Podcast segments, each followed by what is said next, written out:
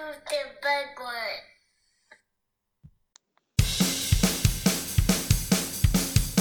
Talking, talking, talking through movies. Talking, talking, talking through movies. Talking, talking, talking through movies. Talking, talking, talking through movies. So tell me shut up. I do what I want. I talk what I want. Oh yeah. Tell me shut up. I do what I want. I talk what I want.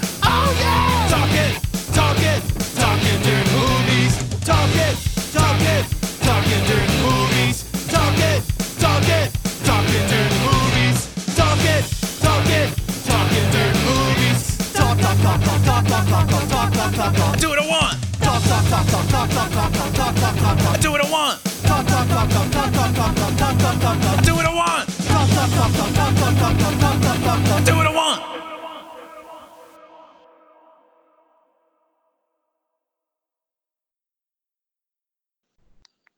All right, so recording is started, but more Uh-oh. importantly, uh, oh, by the way, Skype wants me to legally say this so they can hear it.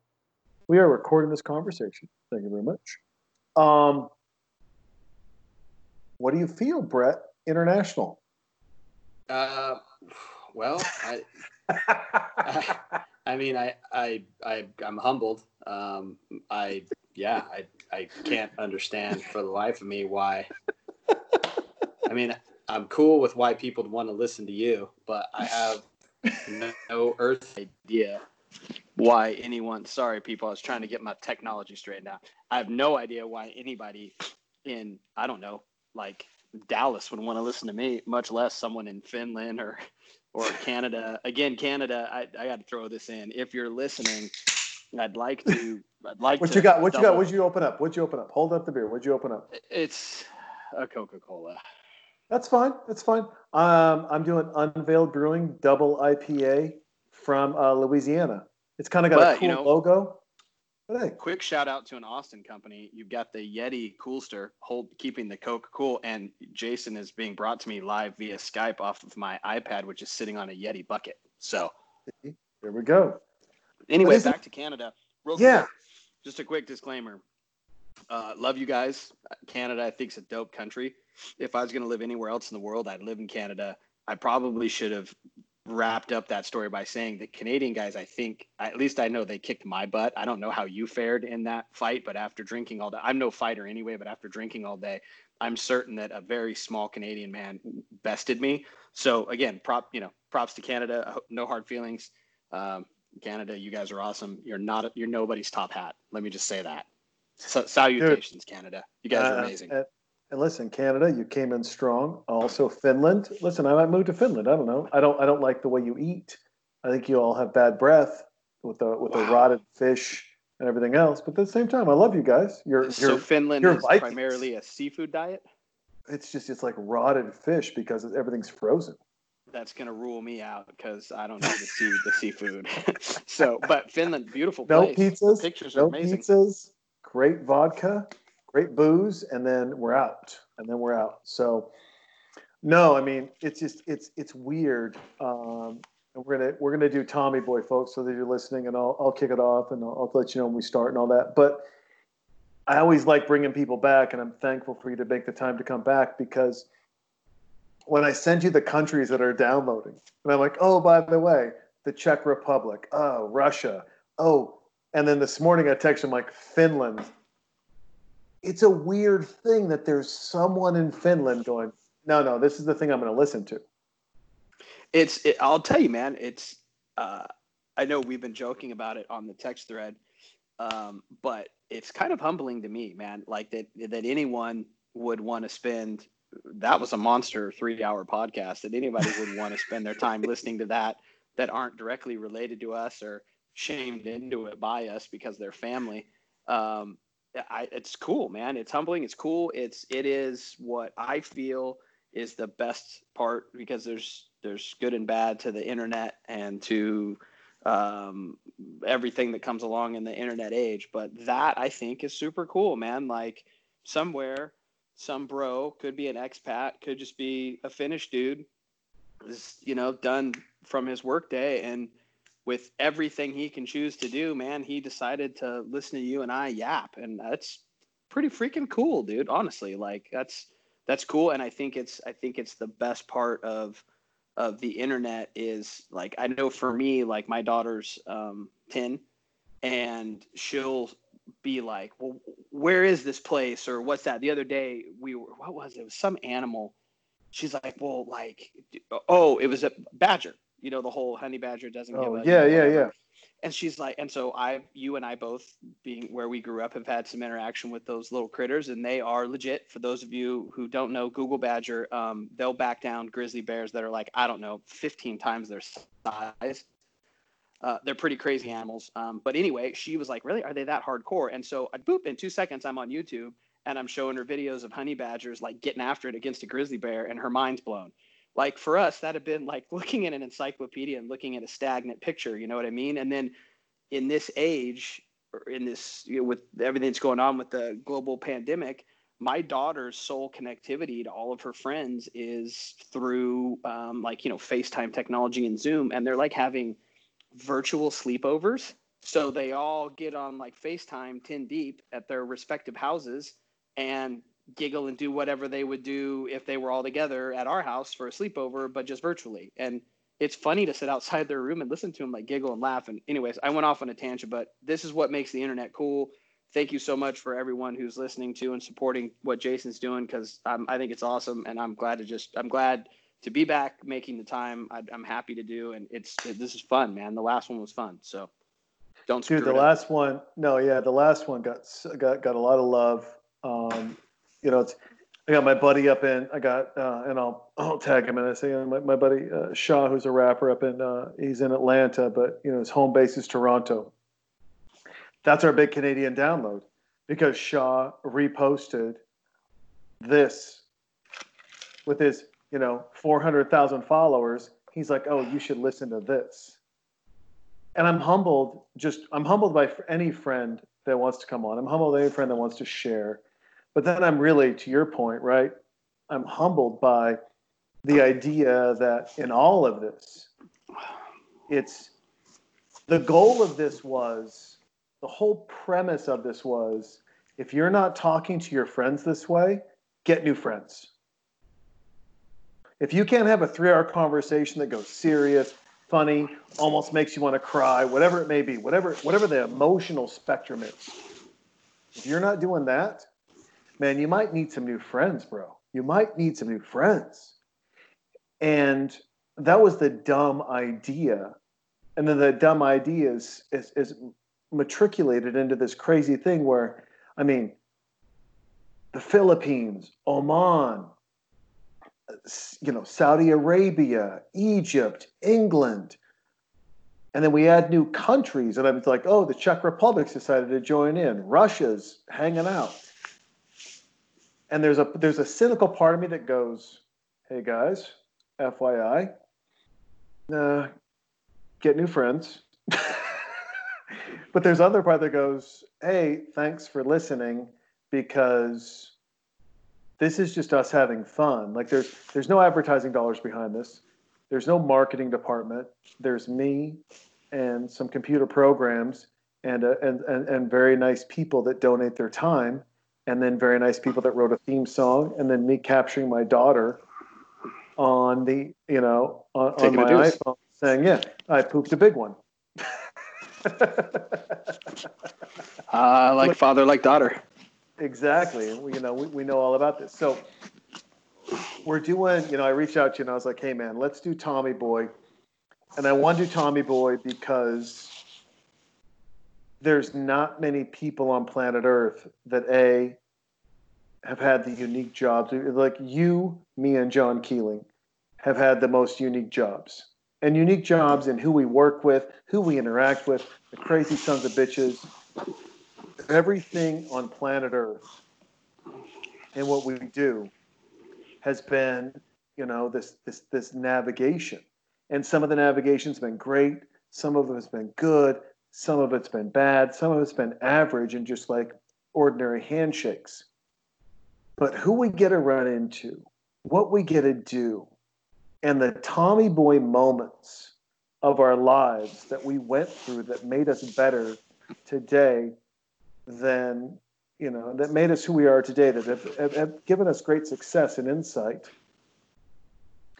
I wanted to share that because of where we are on planet Earth today. Like, I think there's great insight in Tommy Boy, great insight into right now, Tommy Boy is planet Earth, right? We're scared. We don't know what to do. We don't have all the information. We don't have anything. We don't have any insights. We don't know what's going on. Is it, is it COVID? Is it this? Is it that?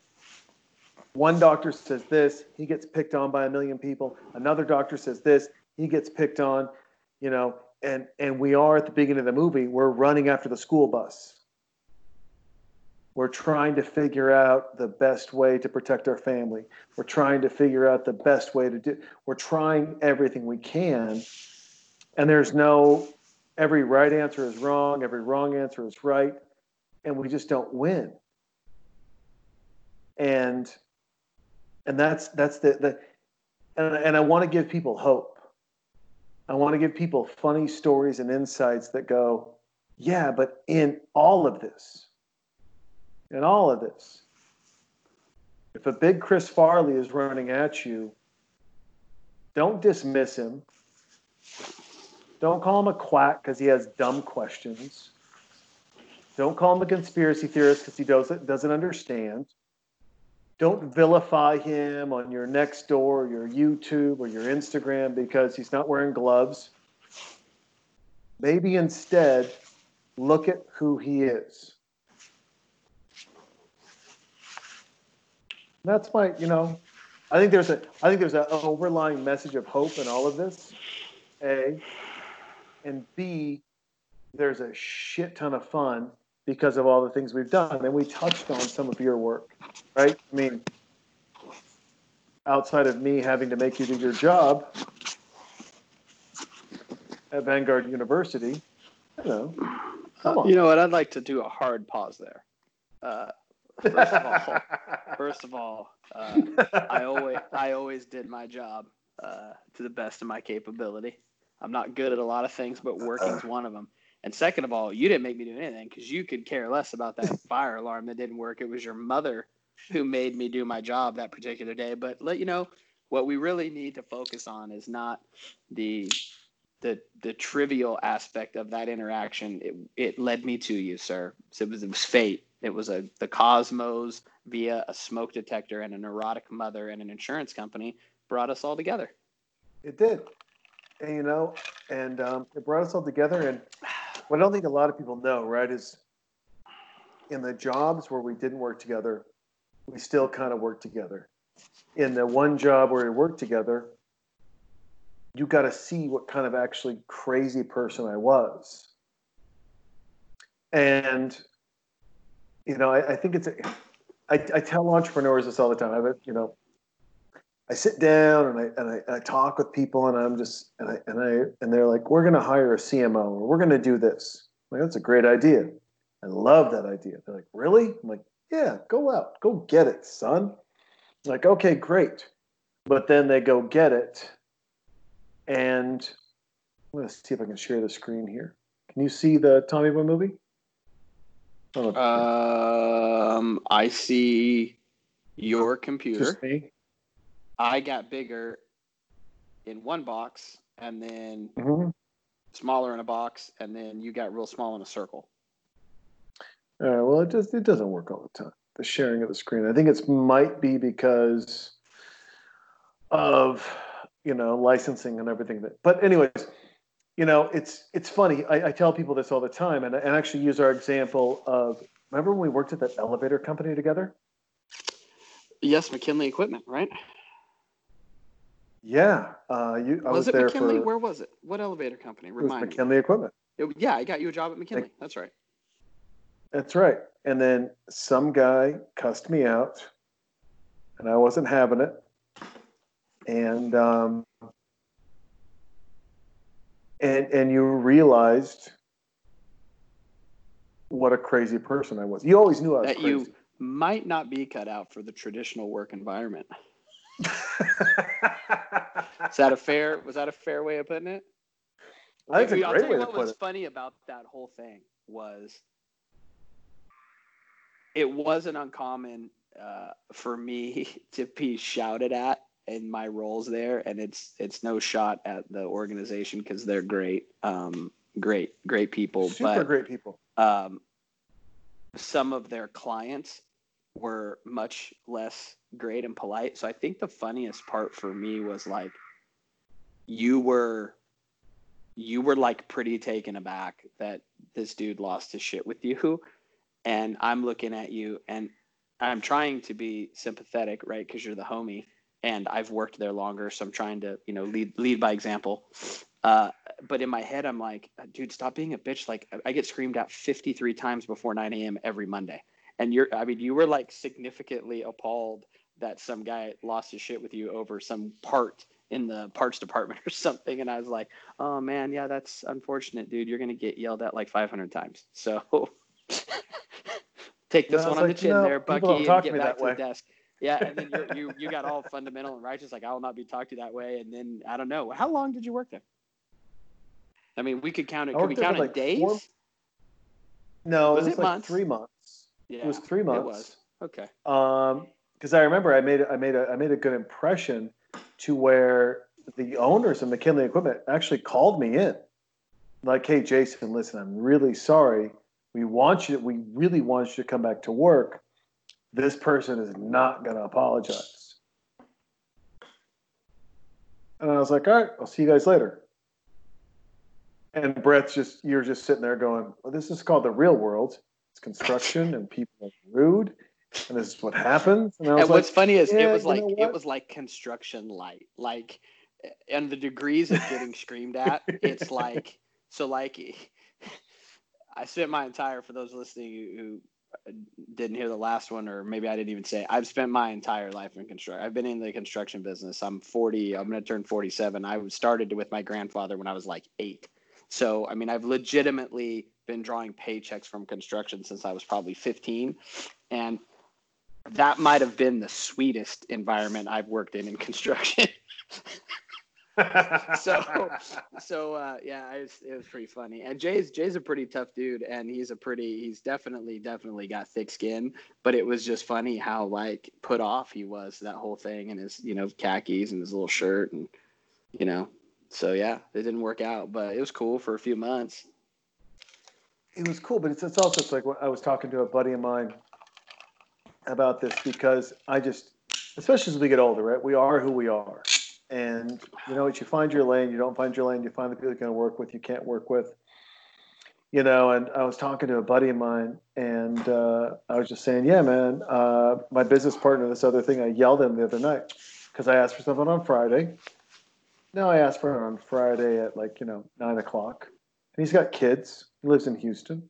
It's all good. But I didn't get it. It was Monday. I call him on Monday. I'm like, hey, motherfucker. Like, come on, man. Like, I come on, man. I want let's get some shit done. It's this is let's go. It's like, dude, well, I had this, and I'm, I'm like, hey, we're all in this fucking boat. Well, this girl's sick, and this. I'm like, no, no, no, I don't care. And it's and you know me. It's not that I don't care. I do care about people, but I don't care. Get your shit done. And it's so, and I think that, they, and I look back on the McKinley thing because I was so put off by someone talking to me in such a way. And yet now I'm this person who talks to everybody that way. Everybody. And not that once again, I'm trying, I'm not talking to them to be disrespectful. I'm just like, if you're not going to run at my speed, then get out of my way and hand me everything I can do. And if you're building something on technology side that I don't know how to build, super. Go build it. The fuck do I care? But until you can build it, I'm going to manually do it because I don't have time for your bullshit. And it's it's such a contradiction. Like if you took me today and then you took me back then and you said, Do you understand this person telling you, you know what, I don't care, just get it done. And if you have to rewrite this, just rewrite it. But I'm not here for you. I'm here for the client. And I was just like, this is appalling. who would talk to me this way? And now I look at me and the way I talk to things or people. I'm just like, oh man. I, I mean, I would have, I would have made me cry back in the day. Cry. And I actually, there's points of time where I've found great pride in making young people cry because they're just not tough enough. Uh, yeah. It's um I would say I've done this the I've done the journey that you've done in reverse. I was more punchy and because I came from an environment that was phew, 95% male at a, I mean 98% male um, out in the field in construction where no punches were pulled, no, you know, I mean, you it was a it was a pretty hardcore lumberjack alpha male environment, right? so I came to that to McKinley equipment. Poor McKinley, uh, getting again. I'm going to set the record straight. I freaking love them. In fact, I just talked to someone that I worked. They're a with. great there. company. Yeah, I just talked with someone I worked with there. I loved my time there. Um, it, it actually made me a lot of who I am today as a business person. I'm going to speak to that, but I just talked with one of the guys that I worked with there for, she's probably an hour and a half the other day, like literally like Wednesday of last week. It was great to catch up with him. But so I came into that organization super punchy, super zero excuses, no office etiquette, right? Professional work ethic out the yin yang, but I'd never worked in an office environment, man. I worked in the field. I was a field guy. I got a phone call. I put on a tool belt. I made stuff happen. It was it's a rough, quick paced environment. And uh, now I'm in an office where, you know, it's 50 50 men and women. Um, I've got a female boss, I've got female coworkers, and they were incredibly patient with my lack of business etiquette and honestly helped transform me into a better office professional because I was I had zero that when I walked in the door. Where you were more probably office polished walking in, um, I was a car fire, and um, they were super patient and super good. Can we talk about? Can we talk about that car you had? We did last time. We don't want to wear the people out. The Oldsmobile, Oldsmobile Achieva. Google that. White two door crushed purple velvet. In fact, the interior looks a lot like the walls of your house. It was very deep, like dead red, and then just velvety. But at any rate, I had several cars. I worked there for quite some time. Um, so I had quite. I think I went through three or four cars while I worked there. But um, side note. Uh, they helped make me a lot more professional and I think set me up to be a lot more successful in because that was kind of the end of my I was about 2080 field office. And that was really like the last time that was my transition away from the field to be honest because um, I ended up there after platinum which was straight field work. And so after that it was that was the start of my office career man like project management and and then sales um, and um, and that was kind of that was kind of my turning point and they were instrumental in that i think and set me up a ton to be successful. Um, but it's interesting you know man i, I struggled with um, at the company i work for now um, i was a, a you know pretty pretty productive sales guy for them and um, had an idea that there was a pace that everyone should run at. And selfishly i believed that pace was my level or higher. And if you didn't run at that pace and that speed and didn't process information as fast and turn calls as fast or whatever then i was i'm not going to say irritated but i just kind of i don't want to say i looked down on that's not a fair assumption but i just kind of like it just kind of was like eh you know it just kind of sat weird with me. And um, i had a tremendous mentor for 11 years at the company i currently work at. He passed away earlier this year. Um, but he was awesome. He was at the time that he left the company a 32 or 33 year veteran of our company.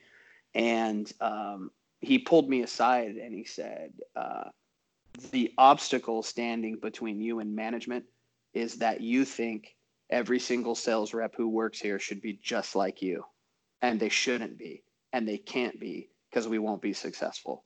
Once you realize that it takes a group with special different talents that move at different paces, you'll be ready to take the next step in your career. But until you can get past this, you won't be ready. And he was right.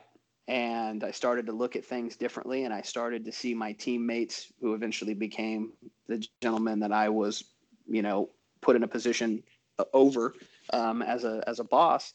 Um, I started to look at what they had and what they brought to the table and how they were able to do things with clients I could never do. And when that happened, I got much better at being a professional and much better at evaluating talent and building teams with um, different different talent structure and different capabilities and different abilities.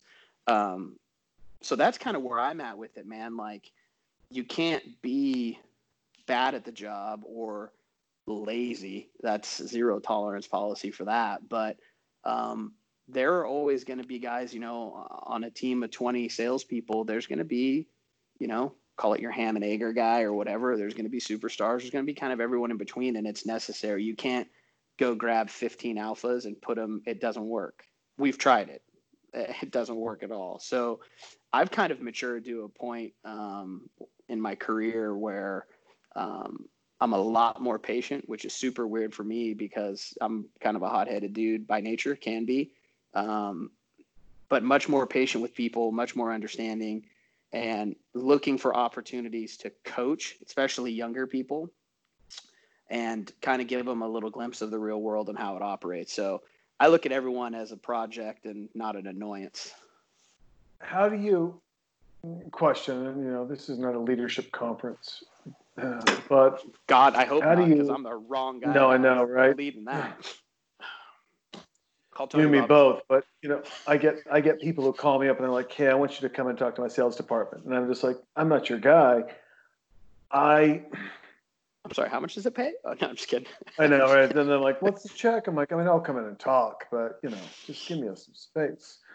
It's weird. Um, I was, I was, I was. There's a job for a senior vice president role at a uh, PR firm, and the staff, like the senior management, the investors, everyone loved me. They're like, "This is our guy," and the staff was like, "I, I I'm, I'm intimidated to work for him. He gets up at 4 a.m."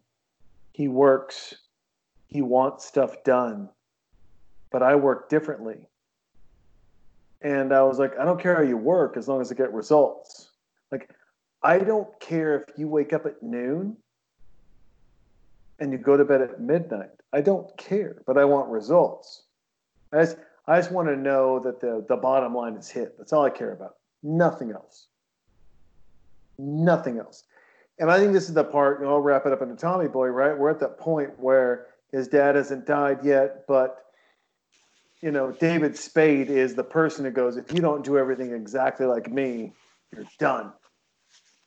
You're not you're worthless, you don't do anything. And we've both learned that, and I'm curious with the young people uh, that you work with, based on the advice you were given, I'm very curious. How do you let a person be the person they want to be or the person that they are? Their personality shines right? Because they've had some success. They've boiled up to you. They have some success but at the same time you don't inf- you don't uh, have a bias in the fact of, of, of how they do their work moving forward when they reach you Well, um, Aren't you glad you had a. Coca Cola and not a whiskey? yeah, I'd, I'd just be spouting off all kinds of crazy stuff. Uh, so first of all, I, I'm of a mantra whether I'm referring to the guy who is going to build my house or the guy who is going to detail my car or the guy who cuts my lawn or people I'm hiring to work for our organization Um, I'm the kind of guy hire good people and get out of the way.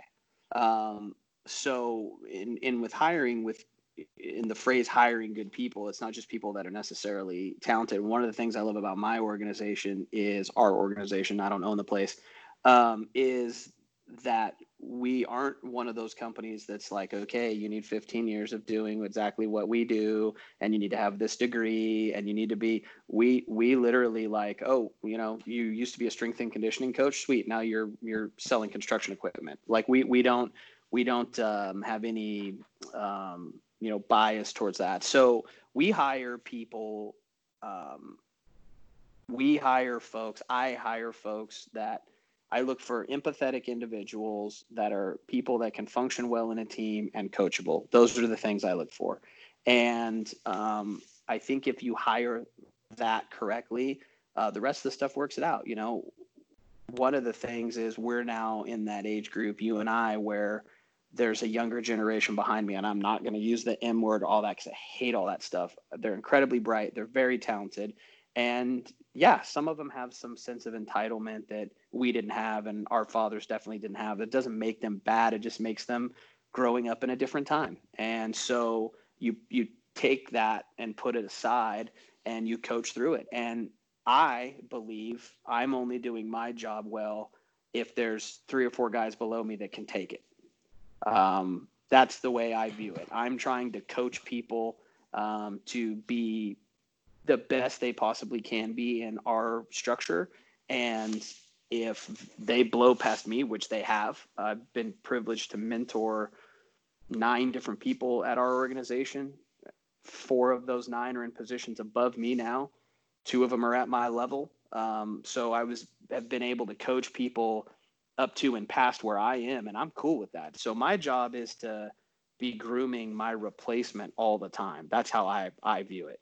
Um, and I know that's probably counter to a lot of people's psychology, but you know, I guess I'm fortunate to work for a place where I'm secure in my employment, so I don't have to worry about it. But with those younger people that want more faster, maybe because that's really the thing, right? That's the thing they get labeled with. Oh, they want to be the boss in two years. Well, if they're freaking good enough to be, coach them up to be good enough to be the boss in two years, and then make them the boss. I mean, that, that's my that's my take on it. Um, we've got a four or five younger guys that are in that 26 to 31 range that are freaking hammers. They're awesome.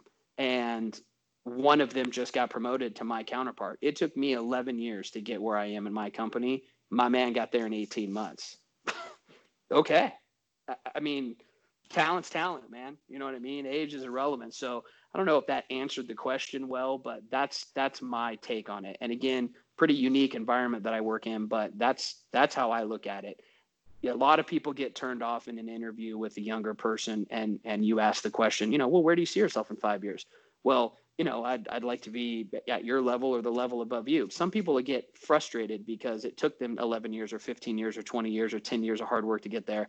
I don't look at it that way. I mean, to me, I don't ever want to turn to my quarterback in the NFL and say, "Are you the best quarterback in the NFL?" and he'd be like, "No way, man. I'm like middle of the pack."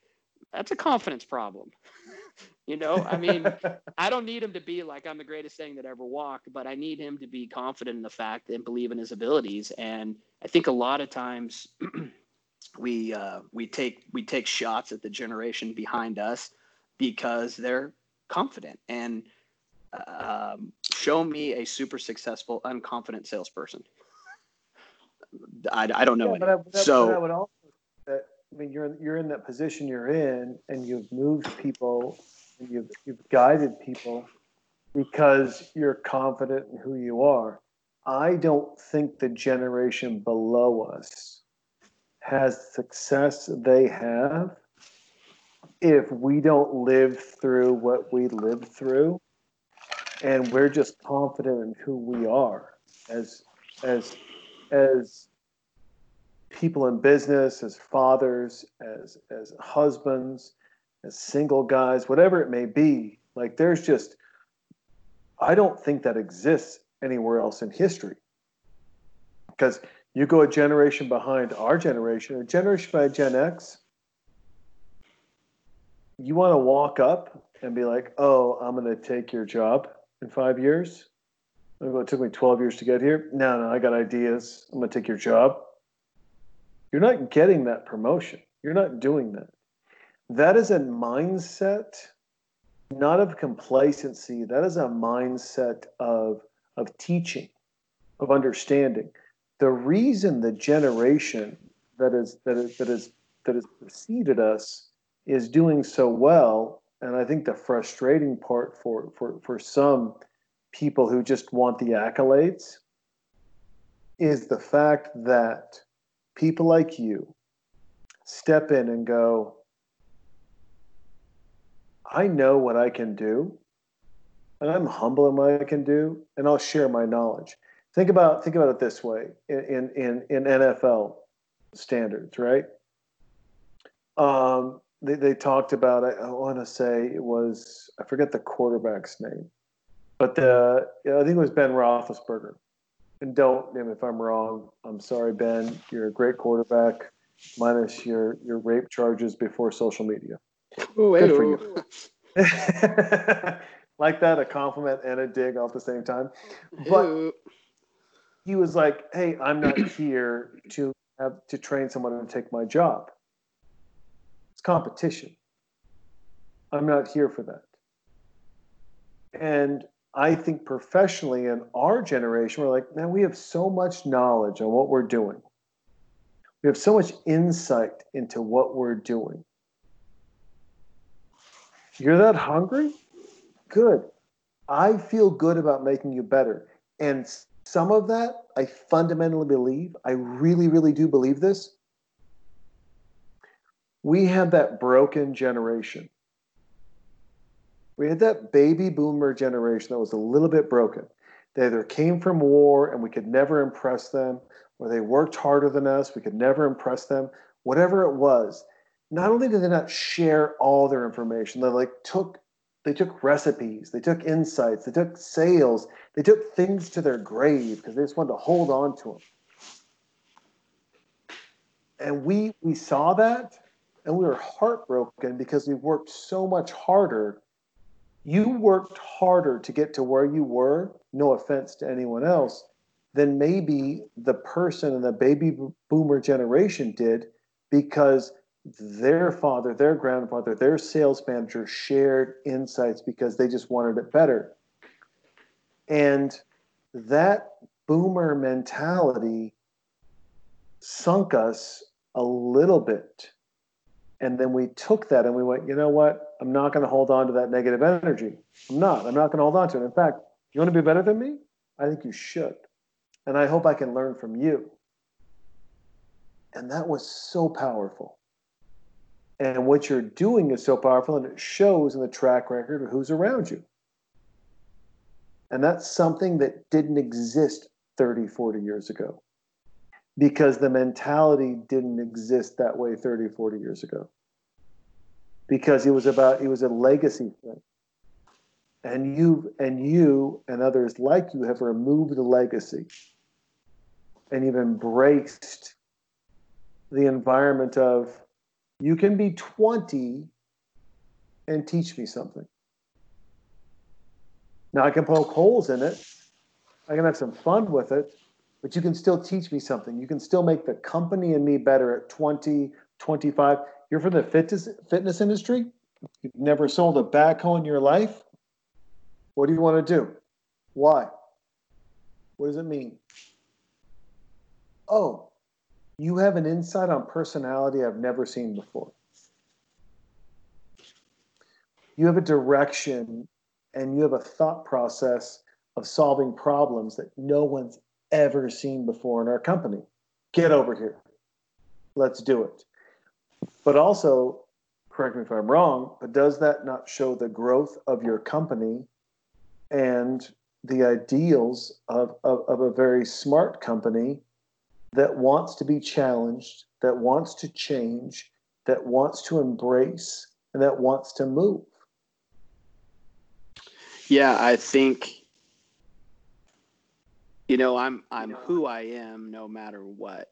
But if I worked for a competitor that didn't have the organizational culture that the company I work for has, would I be uh, of the internally? I would be of the same mindset because in general, I'd like to coach, so I like helping people get better. But that is not rewarded often in other cultures. So yeah, I think organizational culture plays a huge part of it.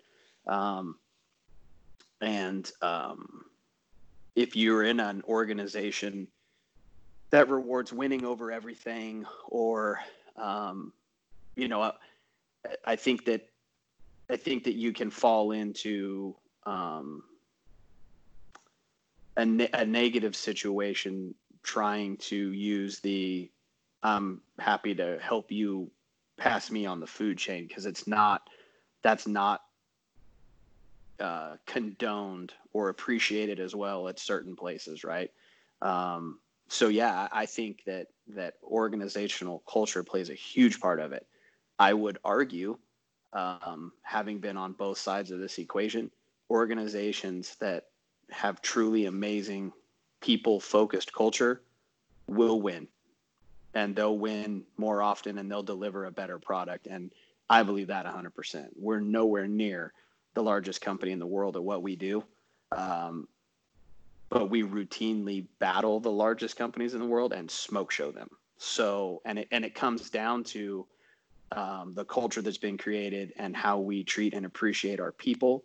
Um, we believe you do that first they'll take care of the customer and everything else. So that and so yeah, I, I think the culture has a lot to do with it. Some companies, you know, I, I don't know. I, I won't I won't name companies because I don't know their culture. But you think of some of like these big monster tech companies, you know, that are progressive and everything. Do they have that kind of culture? I don't know. You know, maybe there it's a shank fest to see who can rise to the top the fastest.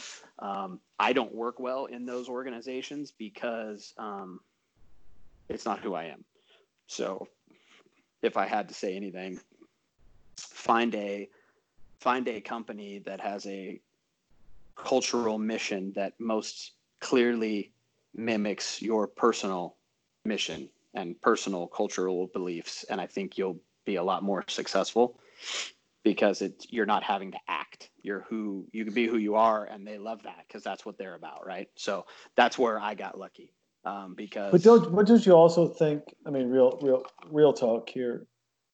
You're in an environment where you're rewarded, and you are thought of as a better person because you've made people better than you. hundred percent. I literally work for a guy I trained. Like when he was a brand new sales rep, I was assigned to be his mentor and teach them the ropes and get them up to speed. And our mentorship program typically lasts a year, but most people it's kind of kind of a bond that never goes away. Um, I coached him up, helped him out. He was already very good sales rep when he came in, but I helped him figure out our culture and everything that we're doing. And he worked alongside me as a sales representative in Vegas for a couple years and then moved down to the Dallas market and did the job I currently hold and then was promoted again um, to being over um, North Texas and all of the state of Oklahoma, and then was the guy who relocated me from Vegas to Dallas to work for him. So um, I think personally that's freaking cool. Uh, I'm sure there's organizations yeah. where where that that people would look down on someone like me, like how'd you let him, you know, get get past you, or you've been here longer than him. In my mind, dude, not only is the guy a personal friend, so win there, but um, I think that's awesome. Like I got to show him how to do things and how to grow in our organization in the beginning. And now full circle he's teaching me how to be better at this job which i'm new to um, every day. And so it's it's killer man. Like and he's exactly where he should be and i'm exactly where i should be. And no jealousy no animosity. I, I could work i could work in the same condition i'm in right now for the next 15 years. I don't care. Like i don't uh, I'm not a dude that's looking to climb the ladder because I know those guys at the top, and after a couple whiskeys, they'll tell you, "Oh, adios mio, stay down there where you're at. It's it's not as glamorous up here as it looks." You know, so uh, and one of them jokes. But, but also, it is. But hold on, but one of the one, one of the things is is that position aside, one of the things that, that puts you at the top is how you move people. Like how people embrace, you know, I mean, you're being very humble, but at the same time, you're orchestrating a piece of culture in that company that, you know, may or may not have existed before you.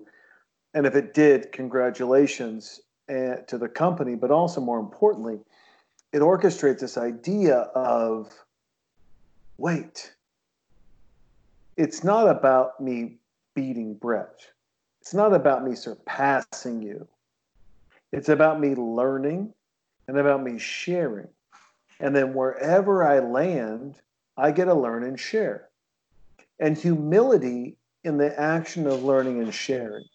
The idea that the, that the mental the mental gymnastics that goes with what you just described and having a healthy response to it that removes ego because ego kills talent right? So if ego kills talent you've removed ego and you've, you've emboldened talent and then you've emboldened wisdom. And you're like hey you've got all this great talent. Let me give you a touch of wisdom. You know it's like it's like i would say this you can have the the most you can have the smartest person in the room the smart let's go whole foods. Like listen i make the best salads. And this kid comes in he's like i make better salads. And you're like you're right you do. But you don't have the wisdom behind the salads. Will you please listen to me so you can be my boss? And maybe not those direct words but whatever it may be. And you're like he's like no no no listen i got wisdom. I'm like all right tell me tell me what's going on. And like, listen, I don't know if you know, but I just did a fruit salad. I did uh, blueberries, strawberries, banana. I did this really unique, uh, slightly chilled honey blend, a dollop of granola, and then the often forgotten fruit. I threw on top tomatoes. And you're like, you're the smartest guy in the room hands down. But the salad maker that was here before you, he never put tomatoes in the fruit salad. And the smart person goes, tomatoes are fruit. And the wise person goes, they are. They don't belong in fruit salad. Yes, I I I wholly agree with everything you just said. Um, there, but that takes humility to to agree with that it, because it does. You And- are going and- to you are going to give people knowledge that are going to be your boss one day, and you're you have the wisdom, not the humility. You have the wisdom to accept that and move forward. Yeah, well, I mean, look at it this way, dude. If for nothing else, think of it as self-preservation because if you're not going to get the promotion, you might as well have the guy get the promotion that you helped through along in his career. if nothing else, hopefully he'll remember that. You know, uh, I guess is one way to look at it. I just, I just, uh, first of all, the culture within the company that I work in existed long before I walked in the door. It existed from the moment the company was founded. In fact, the founder of our company left another company because of the way they treated people so poorly. And he literally resigned, saying as much in his resignation letter. He was the vice president, went over, bought a company um, that was a small mom and pop, and then grew it to what it is today. Um, several years down the road, buying the company he left and saving those people from the management style they were underneath. But that culture um, started in 1977. So it was way before I arrived in 07. Um, but uh, so I got to benefit from you know three decades of of amazing you know culture and leadership and and and all that. Um, back to what you were saying though. Um, I I look at my job as basically just one thing.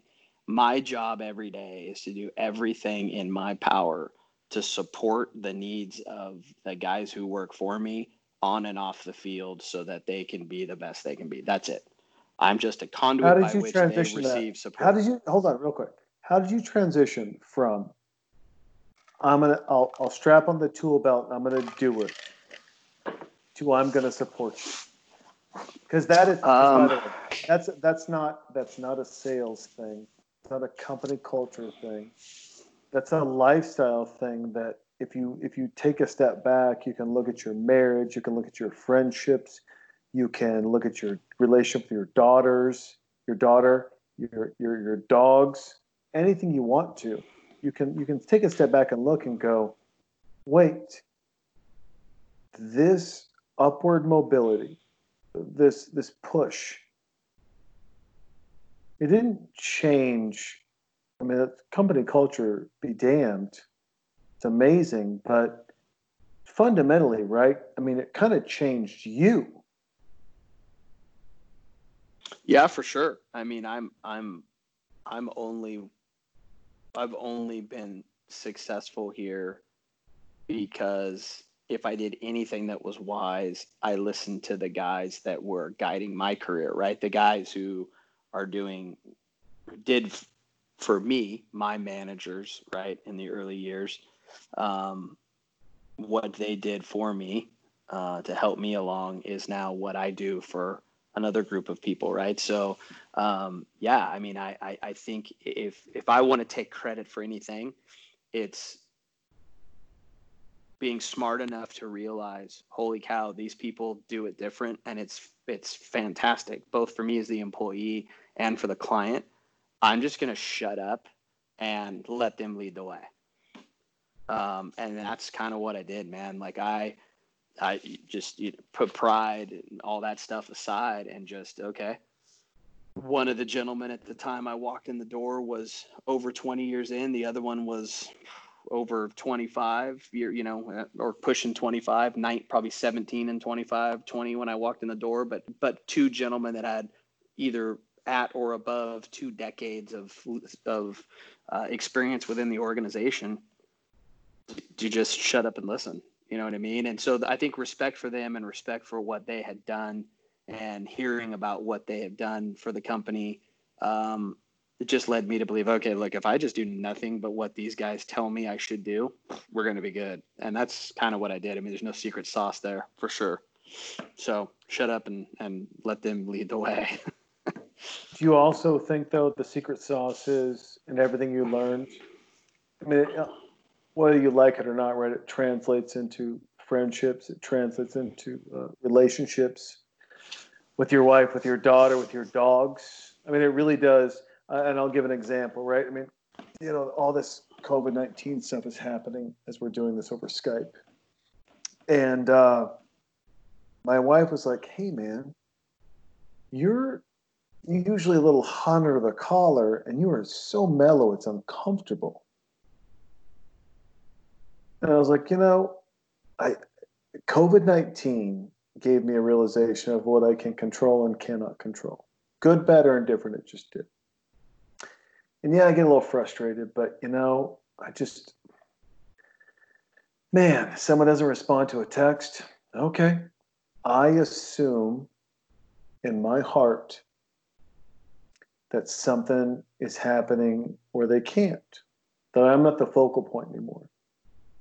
I looked at her, I looked at my wife, and I went, You get mad about something, and I assume one thing, and only one thing. You have family. You have a very large family, very large. I'm not on all those calls, so I assume something happened. It could be right or wrong. And honestly, guess what? I don't care.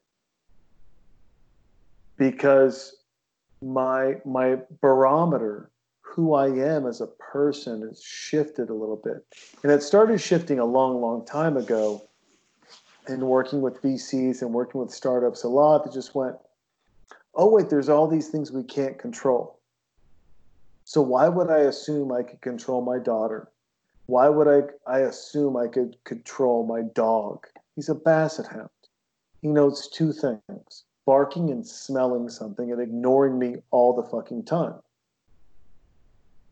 But I also believe that in that I became a better friend because I knew if I texted you or John or Heather he didn't respond, I wasn't offended anymore. I wasn't mad. Because you got we all have lives. We all have things going on. And I wonder in the world where you pull back and you go, oh, but I, I learned all this stuff. Learning doesn't stop at the job, just like stress doesn't stop at the job, right? Wealth doesn't stop at the job. Lack of money doesn't stop at the job. Everything trickles down to the home. Everything, and then when it goes from the home, it trickles down to friends. And no one has been more guilty than me of introducing my stress, my life, all the craziness is going on to all of my friends. Why? Because I just, I, I there's a time in my life where I believed it was, I'm going to throw this against the board and just see how what responses are, so I know how to gauge my response. Versus being responsive and figuring it out myself.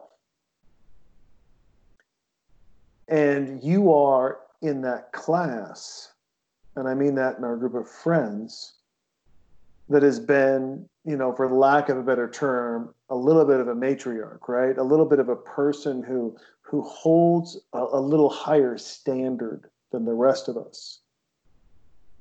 And when some of us get crazy, we get a little side text, get a little thing that goes, "Hey, man, you want to call me? Call me.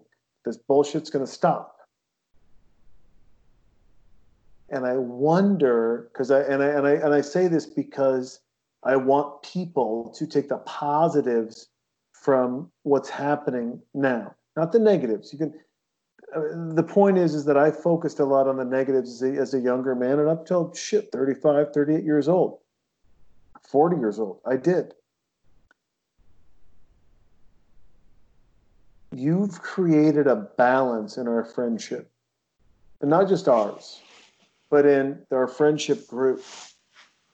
As the as the as as the mentor as the person that it has a balance that goes hey this is justice.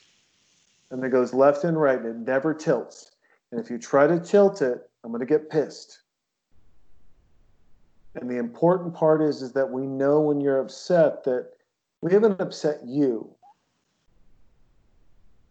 at all we probably disappointed you, but we haven't upset you. But we have upset balance that allows everyone else to run chaos.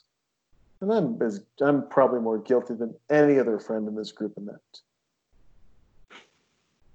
And I bring all that up because I want to ask you it's like in the big kid, small jacket world, one, what gives you the strength to do that a and b where do you find solace and comfort in a world where that where that happens well thanks for painting me as like the, the clint eastwood gran torino get off my lawn you know godfather amongst this sea of children that are misbehaving, which is not the case. Uh, uh, I think I, sometimes. I think first of all, man, um, I got the whole call it like I see it. Um, don't let a friend or a relative or a, a person drift down the tracks. Get involved. Um, encourage thing it just it, dude it came from my family right like I, I think that was just instilled in me by my parents my uncles my grandparents um it's just kind of who they were um and so i think that's where i get that whole um, oops, it looks like we're it's getting weird. So I'm going to put the bumpers down so no one gutter balls their life, right? And and uh, um, I think that's where it comes from. Um, and then the strength, I, I would counter and say that the the strength to do that comes from the times when you guys put the bumpers down so I don't gutter ball my life, right? Um, because this is a give and take, man. I mean, it's um, John, Heather, you, Chris, you know, those kind of folks, Shaner, um, Kevin, just talked to Kevin today actually, but um, I don't think you guys understand. I seem to get more credit for the times I've helped you guys than I maybe deserve, and I and I think sometimes the credit you guys deserve doesn't get brought to light. So if that's on me, I apologize. But you guys have done the very same thing for me over the years that you're saying I've done for you, and I think where where it innately comes from is typically I'm only saying something if I know you're about to wound yourself or someone else in the group, right? Maybe I have knowledge of a situation you don't, and you've got a couple pops in you, and you're cracking one of the homies, and I know it's hitting a very sensitive spot and it's not going to be received well. Then I I'll make that phone call on the side or that side text like, "Hey, dude, you know, give give that joke a siesta and let's you know move through it. I, I, I that's when gotten a I couple typically of those. I've gotten a couple of those. I've gotten a couple yeah because I mean it's yeah you have but you know what? So have other people. And um, I think one of the giant misconceptions about you is you can't be wounded. And I think that there's there's been times in our circle of friends I've had to go side text on someone else because I know I know what you won't necessarily show is you can get wounded and you can only get wounded by those people you've let inside the little tiny, you know, Jason circle of trust. So, yeah, man, I mean, the strength to do it, I think just comes from, ooh, I think I'm, I'm by nature, uh, it's, it's, you know, played out now with all the different military movies, but I'm by nature kind of that sheepdog. Like I want all my people in this luscious pasture where we can all eat and it's wolf free and oop someone's drifting towards the creek. Let's pull them back over here. You know i mean that's it's kind of innately who i am. Um, and uh, i'm protective of my people and that protection extends not only from those outside of my little pasture but sometimes when my little sheeps are going full combat with each other you know i like to keep them all i like my pasture copacetic so uh, maybe it's selfish, dude. Maybe we just decided. Maybe we just found that out on the podcast. Maybe I, maybe I orchestrate all these side texts because I want I want my own perfect little you know uh, utopian metropolis here. But uh, yeah, I just try and keep each other from. Let's not do damage. I've done damage to relationships in the past with my mouth, and um, it sucks. And uh, I don't want to see anybody else make the same mistakes. So but I, I would say this, and and I think this is a, a, a celebration of our of our friendships. Uh, and then we talk about John and Shane and Heather and Chris. And this is a positive note for everyone out there. We have figured out a way to do utmost damage to one another at points and times in our lives. And someone has always brought us back in always brought us back in. And even it's even it's random people who, you know, and I don't mean random like just offshoots. I mean like people that are in that group, but they're not assertive or they're not as vocal, like a Mike Herms, right? Who steps in. We have there is and, and I say this because for friendships, for people out there. Sorry, big boy. Sorry, I just I rolled my chair back and I just ran over my dog's tail a little bit. And He just jumped up like, "Hey, asshole!" Stop hey, moving. side side text off the thread. Dogs don't like it when you step on their tail, man. Come on. No, and they don't like it when you move. Well, he sits right under the wheels. He likes to get in the in, in between the two wheels. And then I, I get uncomfortable and I move a little bit, and he looks at me like, "You're an asshole." I'm like, "Eh, probably, but still." Figure it just, out. He's just on. trying to get as close to you as he possibly can, man. That's affection Possibly right there, can. buddy. He loves me. But you get people on the outside that just drop a dollop in. And then you get management, and I don't mean it in a bad way, but you get pe- you get friends that come in and go, "Hey, man, we're gonna re- we're gonna reorchestrate this because this is not how we operate." And the idea, and I bring all this up, and it's not a downer moment, it's an upper moment for everyone listening with their friends to go, A, it's not that you have to have a leader or not a leader. It's not. It's that do you have friends? Do you have people in your group that are going to hold you accountable? And trust me, and you know this better than anyone else because you've been doing this longer than John and Chris and Heather. Um, let's be honest, man. You hold me accountable a hell of a lot better than a lot of other people do. You're a tough tiger to tame, buddy. What, what, sh- what shorts did I just see? Are you wearing like some neon shorts? Hold on. Um, Side note. I'll, folks. I'll come back, brother, and let you see them as soon as I grab this, this cold water. They're my cosmic shorts, baby. Look at this. It's like a unit. It's like universe. I am. I am. See- Dude, I can I get See the stars uh, I got. I got. a- I got. I got a 34 inch waist. Where, where do I buy So- those? So do I. Um, dude, these are old, man. I've had them. These are they're they're Hurley. Shout outs to Hurley. Um, and they're that cool. You know, Nike owns Hurley now, so they have all that Nike Yeah. stretch fit. Super, uh, these these things go from soaking wet to dry in like two seconds. But um, yeah. Anyway, you know me, man. I keep the board short game strong. Uh, Dude, our board short game is hat game is and board short game. If that's Dude. I'm a firm believer, they got to stay strong. I mean, I would say if our wives got together, they would get so mad, or they would they would they'd, they'd gang up and go, "Can we get these guys out of hats and out of board shorts? We would have two other. We'd have vacation homes."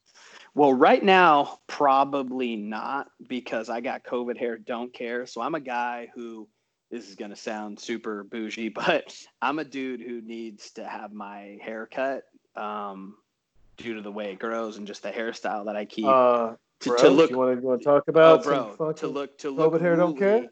I'm, I'm like a, I'm like a 17 day to three week, like max three weeks, right? So I Yeah. was, I was due for a haircut the Friday of the Monday. My company told me to stay home, and we kind of started the shelter in place thing. So Sure. I'm now official pushing a month plus three weeks of growth. I'm at like seven weeks, dude. I have bangs that Give would that that, would make that would make people jelly. Um, I'm the for bush. those of you who are a give him little that, give him older, that bangs bush. Bangs bush. I'm I am uh I am I'm basically to the point where I need like the Sinjin Smith side out visor in order to keep my Ooh. hair intact. It's yes. do you want a piece of this? Do you want to see this? Here it comes. Yes, I want to see it because I showed you mine. Dude, yours is good. Oh wait, no, it just got crazy. What the? I mean, I'm I'm I'm down to bridge of my nose situation here, buddy. Dude. it's it's gotten look at this. Yeah. Look at those sides. Look at wings. those little sides. Wings. I got wings, dude. I'm like I'm like Tom Cruise in Days of Thunder, and I'm just embracing it. I'm just like, what do you want to do? Yeah, it's it's funny, you know, we're we're all sheltering in place and working from home uh, on on the sales side of our organization, and uh, and talking with my boss, he goes, "All right, bro, lift the lid. I got to see what's going on." And I'm like, "Yeah, it's a car fire. I, I don't even know." And my wife, she's awesome. She's like, "Hey, um, there's um, my my stylist actually is amazing." Uh, and again, I just said stylish, super bougie, uh, whatever. Her name's Julie. She's rad. She cuts my hair. Um, she put a tutorial online to Nope. help wives cut husband's Nope, hair. sir.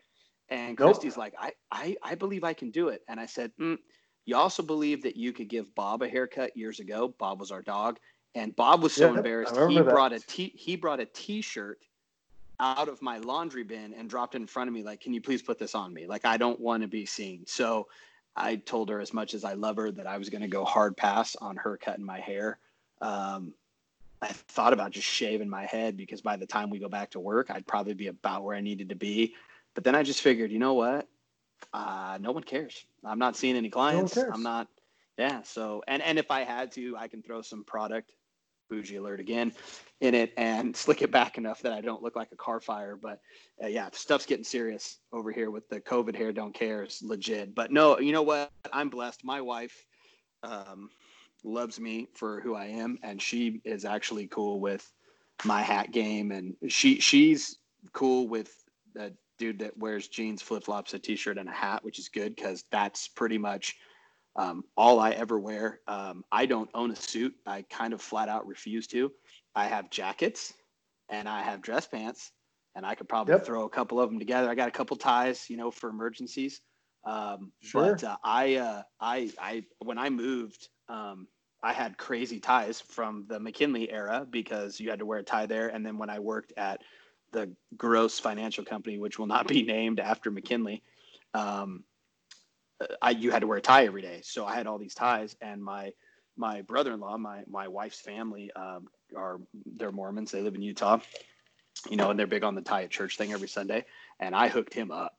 His tie game is like- he's got like 40 new ties, and he, you, you should see. He was, you know him. You've you've met my brother-in-law Steve. Yeah, yeah, yeah, yeah, yeah. He was Steve, yeah, so pumped. He was like, bro, because he's not the guy that's going to go buy ties. He's probably still using the ones that like his parents made him buy when he was like 18 the 18. knit and the so knit with the bottom.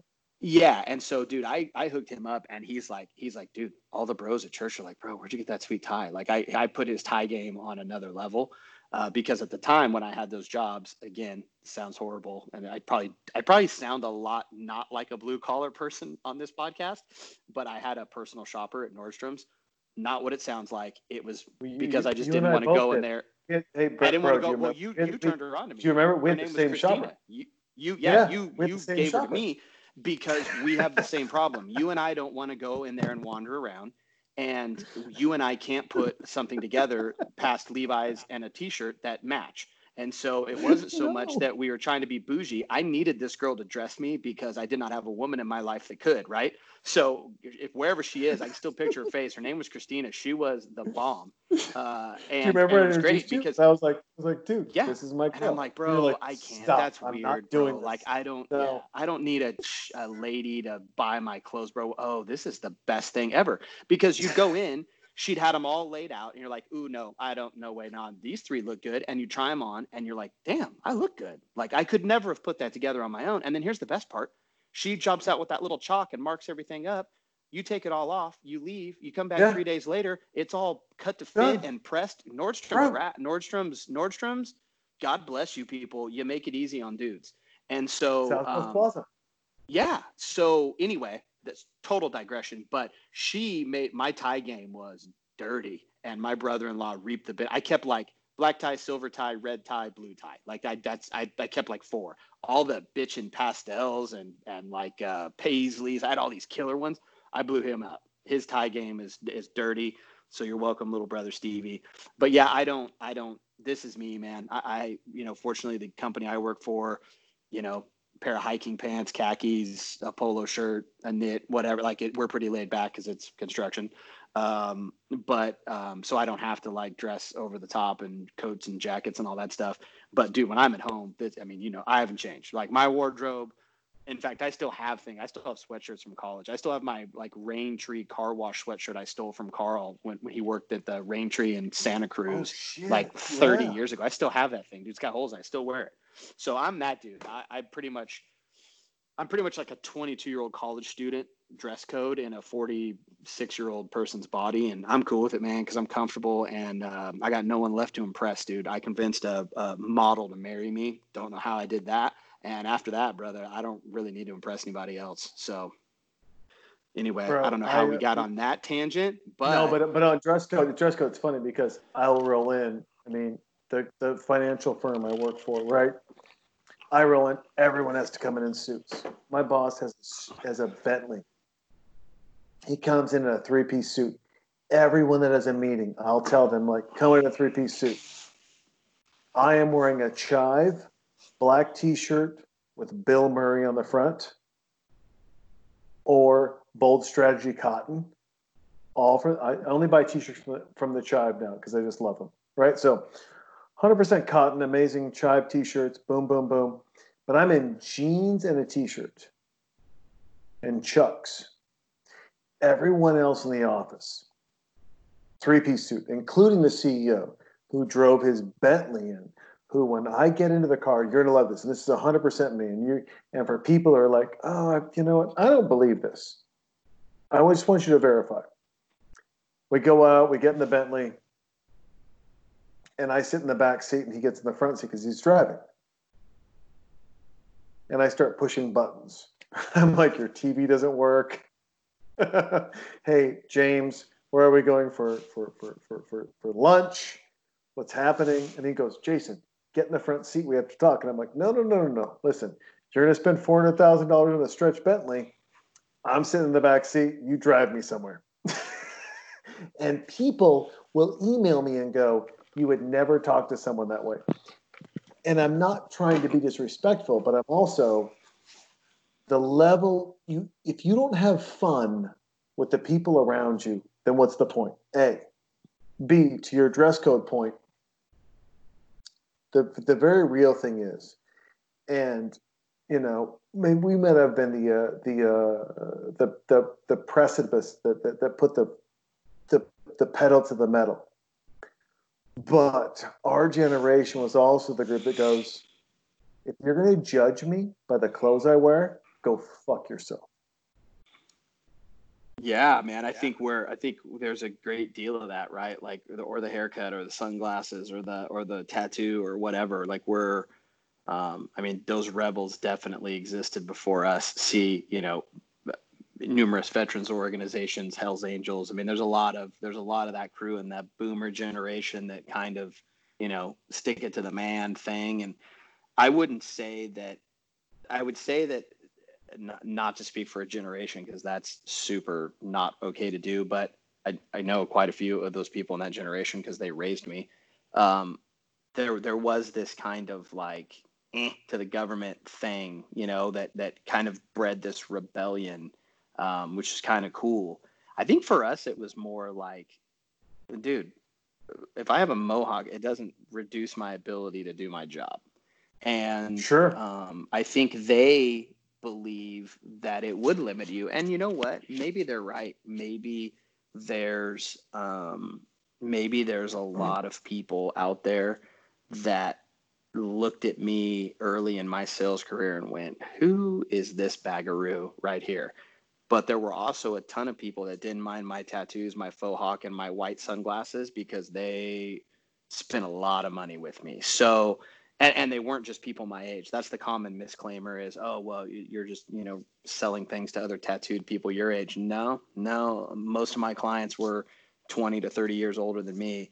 Um, they just were the ones that didn't care. Probably the ones that have the Harleys and and, and the kind of the the renegade thing. But yeah, I think we were the first group to really get hammered with the whole you can't do that because your hair or you can't dress like that and come to a meeting. And I think our response was, well, real quick, what does having on a sport coat do to change my message?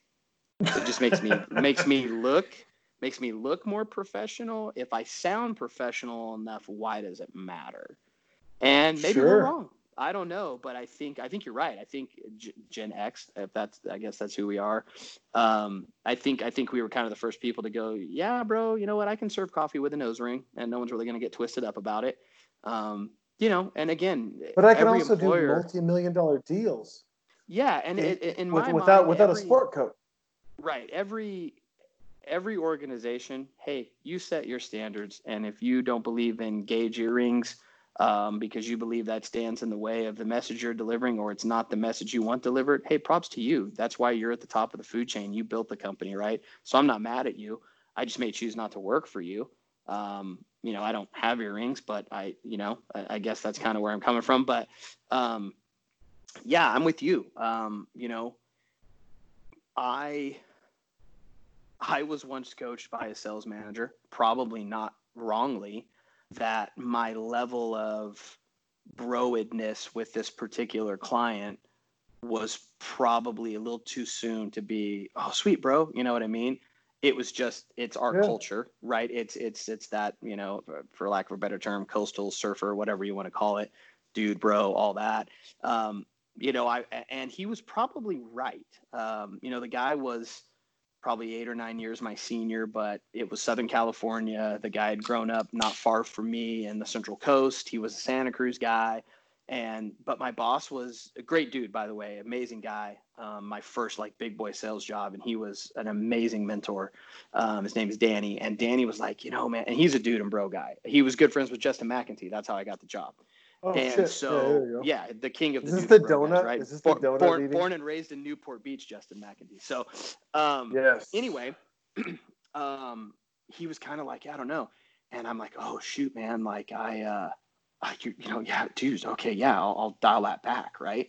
And so the next time I, next couple times I saw this guy, I, I was a little more reserved, not, not, not, not myself, but just a little bit more. Hey, you know, I, this is, you know, I probably should be more professional. This is a massive company and they make robotic surgical instruments and, you know, um, and it was funny because the second time I saw him after my boss coached me that way, he was like, "Bro, everything okay? Everything, everything cool?" Like he thought there was something wrong with me. Like he could see this change, and I'm like, "Yeah." And I'm like, "Oh man, just to be honest." And so I just told him, like, I was just honest, right? Like, "Oh, my boss told me I should, you know, I should probably, you know, up." So I'm trying to be more professional. And he goes, "Bro, forget all that, man. Like, who you were's why I like you."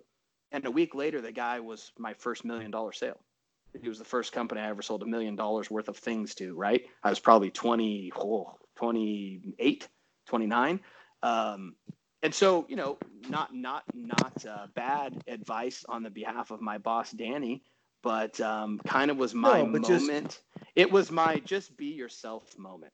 And the people that don't want to do business with me won't, and the people that do will and I'm rolling the dice hoping more people like me than don't, right? But trying to not be myself becomes very apparent.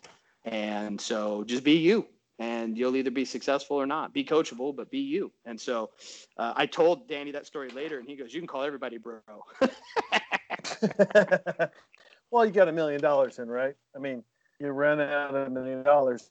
I guess you know the thing is, is that, and I bring this up because where it, where do you sit? And this, I mean, this really, it really does come back to Tommy Boy, right? Because it's about personality. So, as a person now who's not the personality necessarily, but you are you and you work with personalities and you train personalities and you engage personalities. You have a million dollar sale under your belt that makes you you with personality. So, how do you play the game? How do you navigate the waters that goes, oh, wait, this isn't personality. You're just being a moron. Or you're just not listening. There's a sales cycle, there's a thing that goes on, and you're not getting it. How do you play both those games? Well, I think first of all, man, it's it may sound like I'm talking out of both sides of my mouth, but you you have to be yourself. You can't listen to podcasts or or motivational speeches or your boss or your mentor or your friend and then try and replicate exactly what they've done to be successful. That doesn't work. You take what they've done to be successful and find a way to work that into your um, approach to the job, the business, sales, whatever it may be. Um, and then I think I think while always staying true to yourself and being yourself, um, you also have to learn to mirror the energy and the speech projection and the the tone of the client. Because the client especially the pers- the prospective client is calling the shots. He's got something you want right? He's got the golden po book or whatever it may be um, and you're looking to build a relationship at least i hope you are as a salesperson otherwise get out now. You're looking to build a relationship first with this individual that then translates to business dealings because newsflash i'm to i'm going to say breaking groundbreaking stuff here. People buy things from people they like. They buy they shop with their friends. So the relationship the genuine relationship has to come first and then the sale will follow it's a process it's not a, a singular event Uh, but I think you need to learn to mirror that image. And, you know, there's a bazillion books written on this, the psychology of the clothes, there's all these th- different things. But the simple truth of the matter is if you have a gentleman that's rather buttoned down and his that top button's buttoned and you can see the coats pressed over here and his desk is very organized and he's sitting up straight and he has his hands folded on his desk that's not the place you come in and like lounge and put your foot on his like table and like put your hand down your you know what i mean? Like that's not that's not that's not the look right? And this probably sounds basic to some people but you'd be amazed how many times i've watched people poop the bed with this kind of stuff. So this there's this mirroring mirroring that goes on and i think the other thing you know, you get asked all the time. Interviews are just different people, and by, by no means am I some smashing success that people run to. But people ask you like, "Hey, what what makes us what makes a good sales guy?"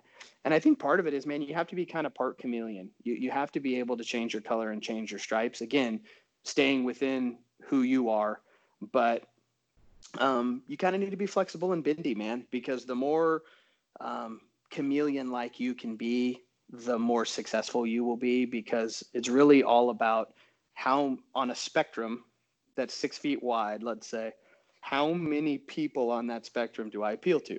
Six inches of the six feet five feet six inches of the six feet two feet of the six feet is going to dictate your success. So i i, I don't know do you realize when you're talking right about way, this hold on when you're talking about this by the way i believe in spectrum and I, I a thousand percent agree with you but as you're talking about this I love this because Chris Farley is changing his outfit on the airplane, trying mm-hmm. to figure out like he went from I'm going to pretend to be a flight attendant to now I'm going to be me, but now I'm stuck in a restroom. Like I'm stuck here because I pretended to be something I wasn't. And I'm doing this. If anyone's watching this movie as we're doing this podcast, the advice actually could not be more representative of a film. Well, I'm glad I accidentally did that. Again, let me let me tell you another one of my mottos, not my own, but I adopted it: "Better lucky than good," uh, which clearly applies here. Um, yeah, man. I, again, I you know I think that there's there's really no secret recipe to this profession, but it it is it is tough, and and the only thing I'll say is I've I've employed, coached, worked alongside gentlemen who we thought were salesmen. They thought they were salesmen. Maybe they came up through the ranks in a different job in our organization or came to us from outside our organization. And a couple years sometimes down the road, you'll start to see that like, is this guy, does he like this? Or is he just doing it? And sure you realize I think that this process is rather painful. I think that our perceived lack of productivity might be that we've got this guy in the wrong position. And I've been part of a couple where we were able to transition an individual um, in Vegas away from a sales position and into an operational position where he soared like an eagle and was never happier.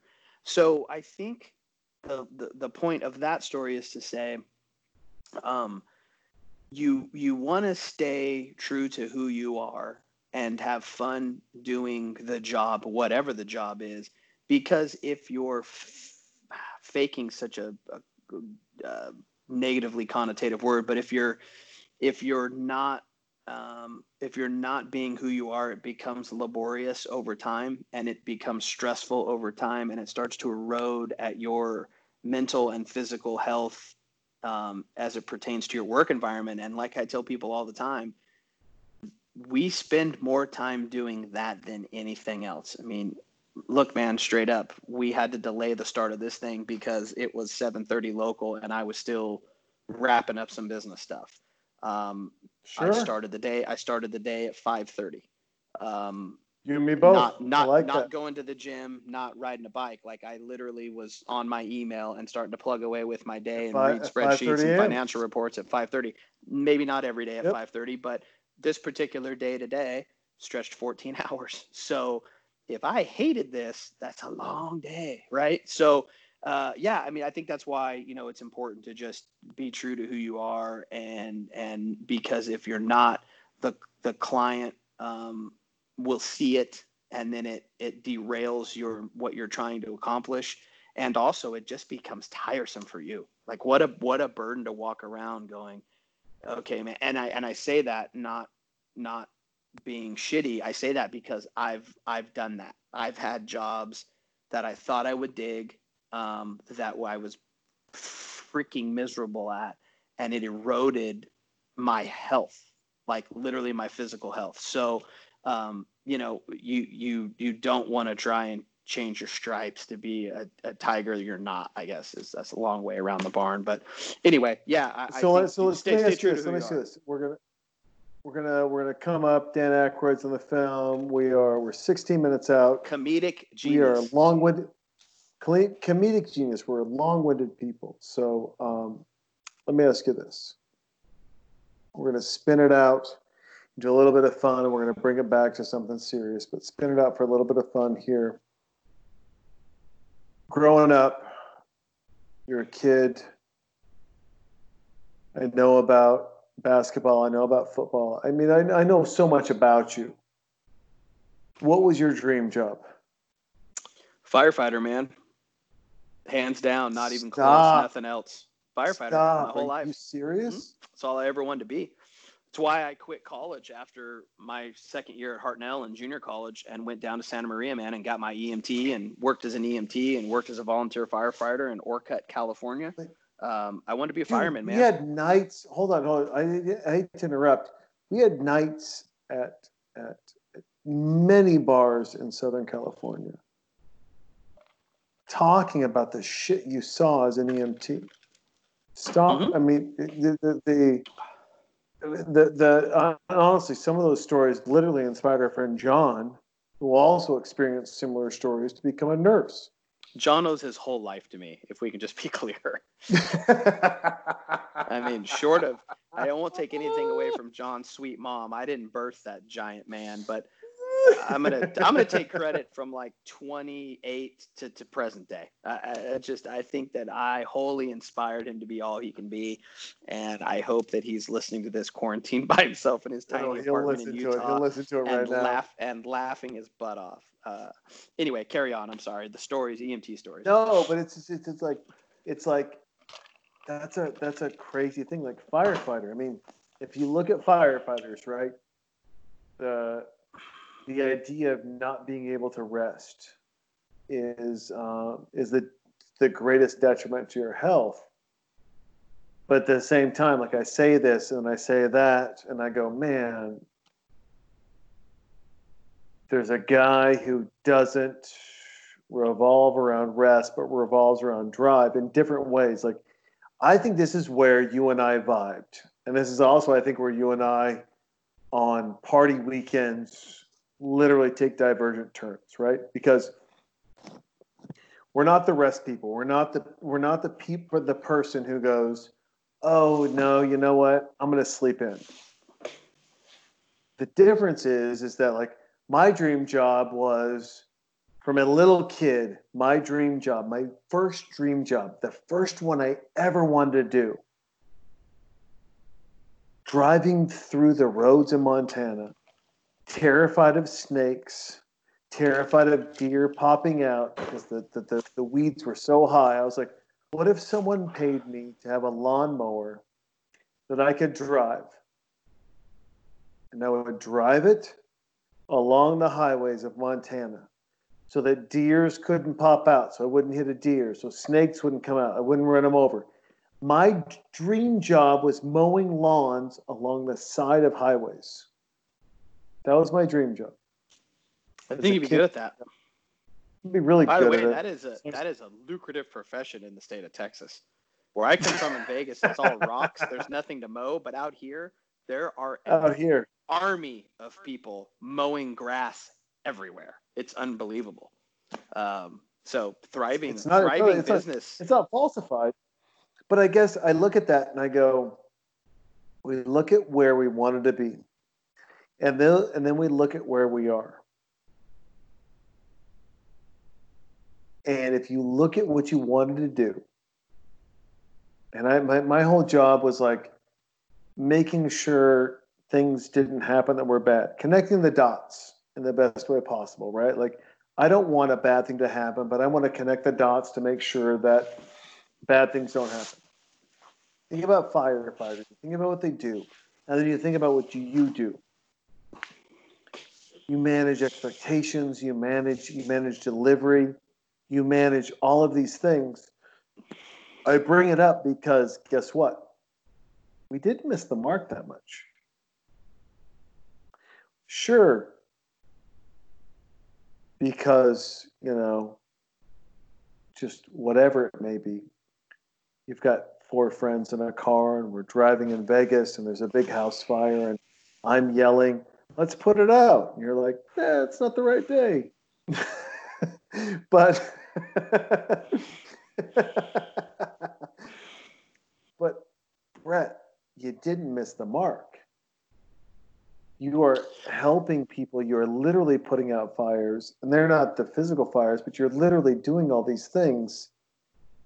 You didn't miss your mark No, man, I got pretty close to it. Um, I'm I'm fortunate to be in um, a profession, especially when I was in the field as a sales rep, where a lot of um, a lot of my job was client problem solving, and so they would call me um, with something that they couldn't figure out how to take care of and needed a product to take care of it. So it got to scratch that itch um, because I do at my core, I just I dig helping people, um, uh, and so um, I get to do that. I got to do it for clients for um, you know the better part of a decade here at my firm, and now I get to do it for uh, the guys I'm fortunate enough to manage. I get to help them through.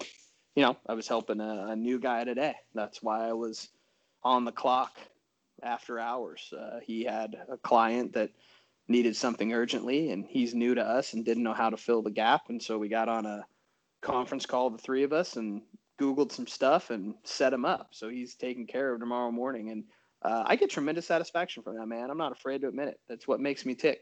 And not because not only did i get to help our new guy but i get to help a client in the process. So yeah i love it. And I, yeah i'm not too far from the mark. Definitely uh, for any firefighters or first responders listening, not trying to compare my cushy sales gig No, to running no, into no, burning yeah, buildings. yeah, uh, yeah, but yeah, I, I I did get close. But um, I'll tell you, man, I I still um, I'd do it today. Um, I love what I do. No desire to change what I do or who I do it for.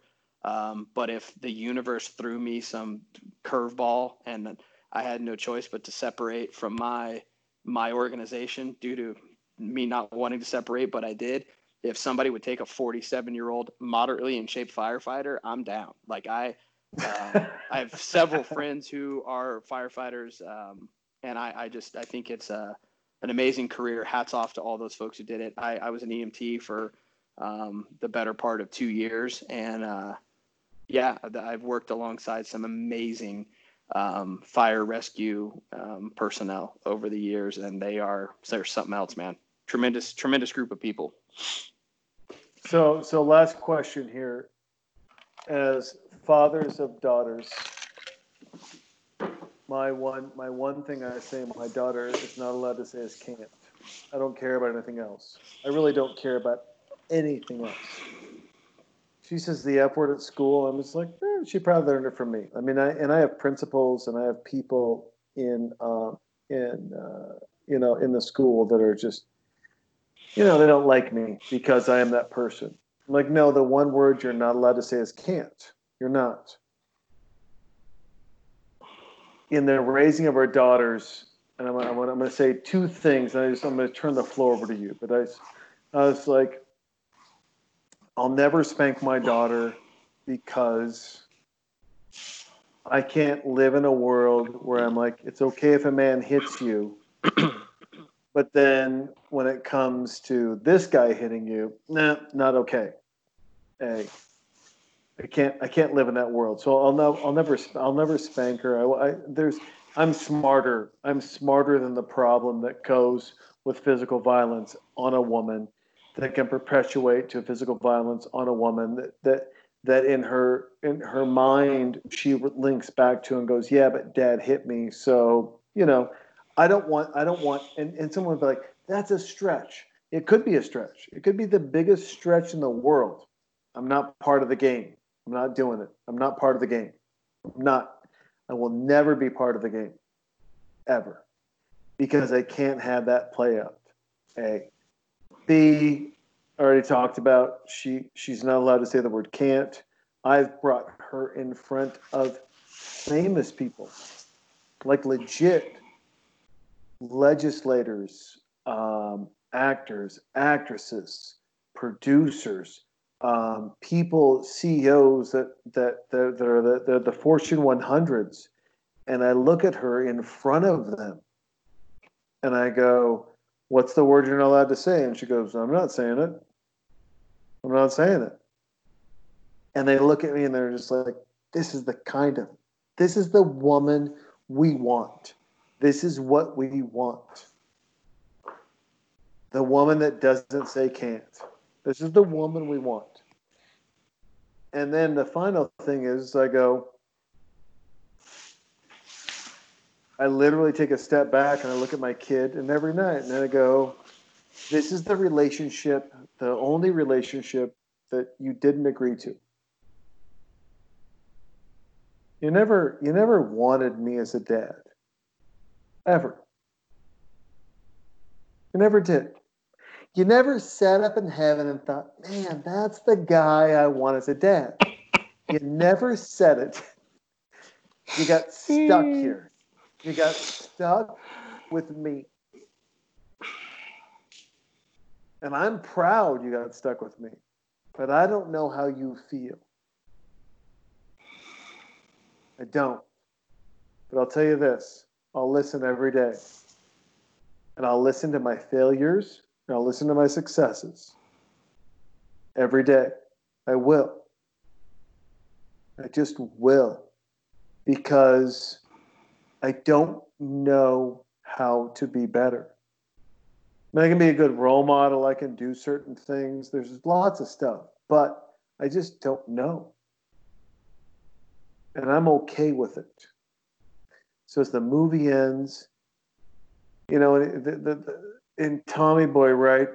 The wind kicks up and his dad sails him across the, the ocean. Brett, as a friend, as as a father to a daughter, as a, as a, as a man who we've talked to about our kids so much. I mean, my daughter was a year old. We're flying to Vegas. We're hanging out with my daughter. Our party was me bringing my daughter to Vegas. In that world that we live in, where we just celebrate our daughters so much,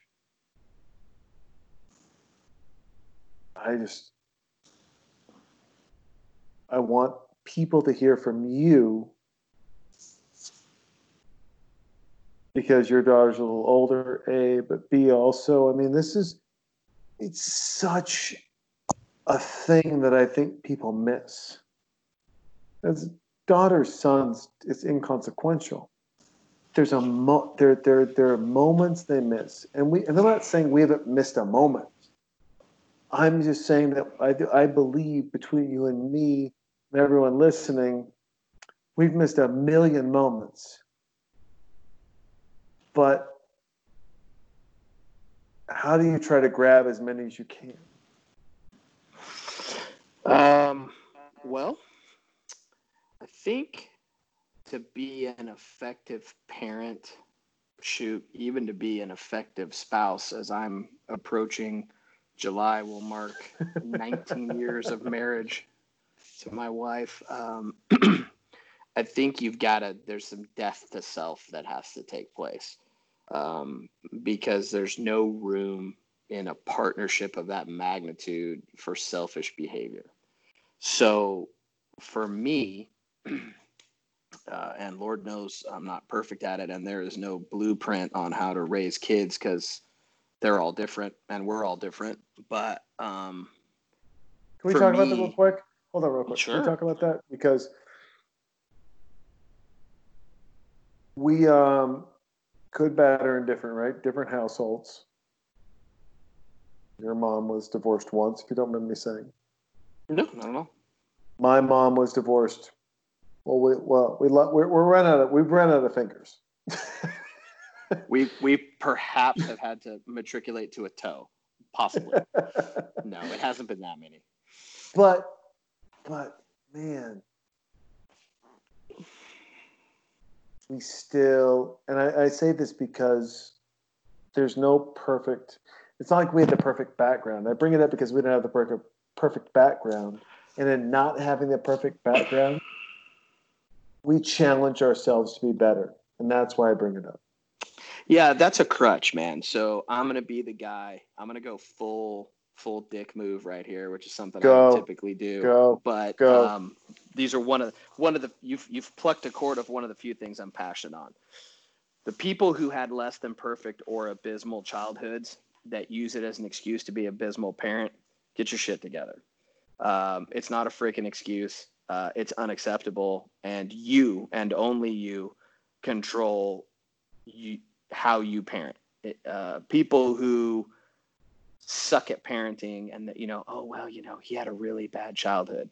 I call flat bullshit on that because you can break the curb. And here's how I know that. Yours was less than ideal.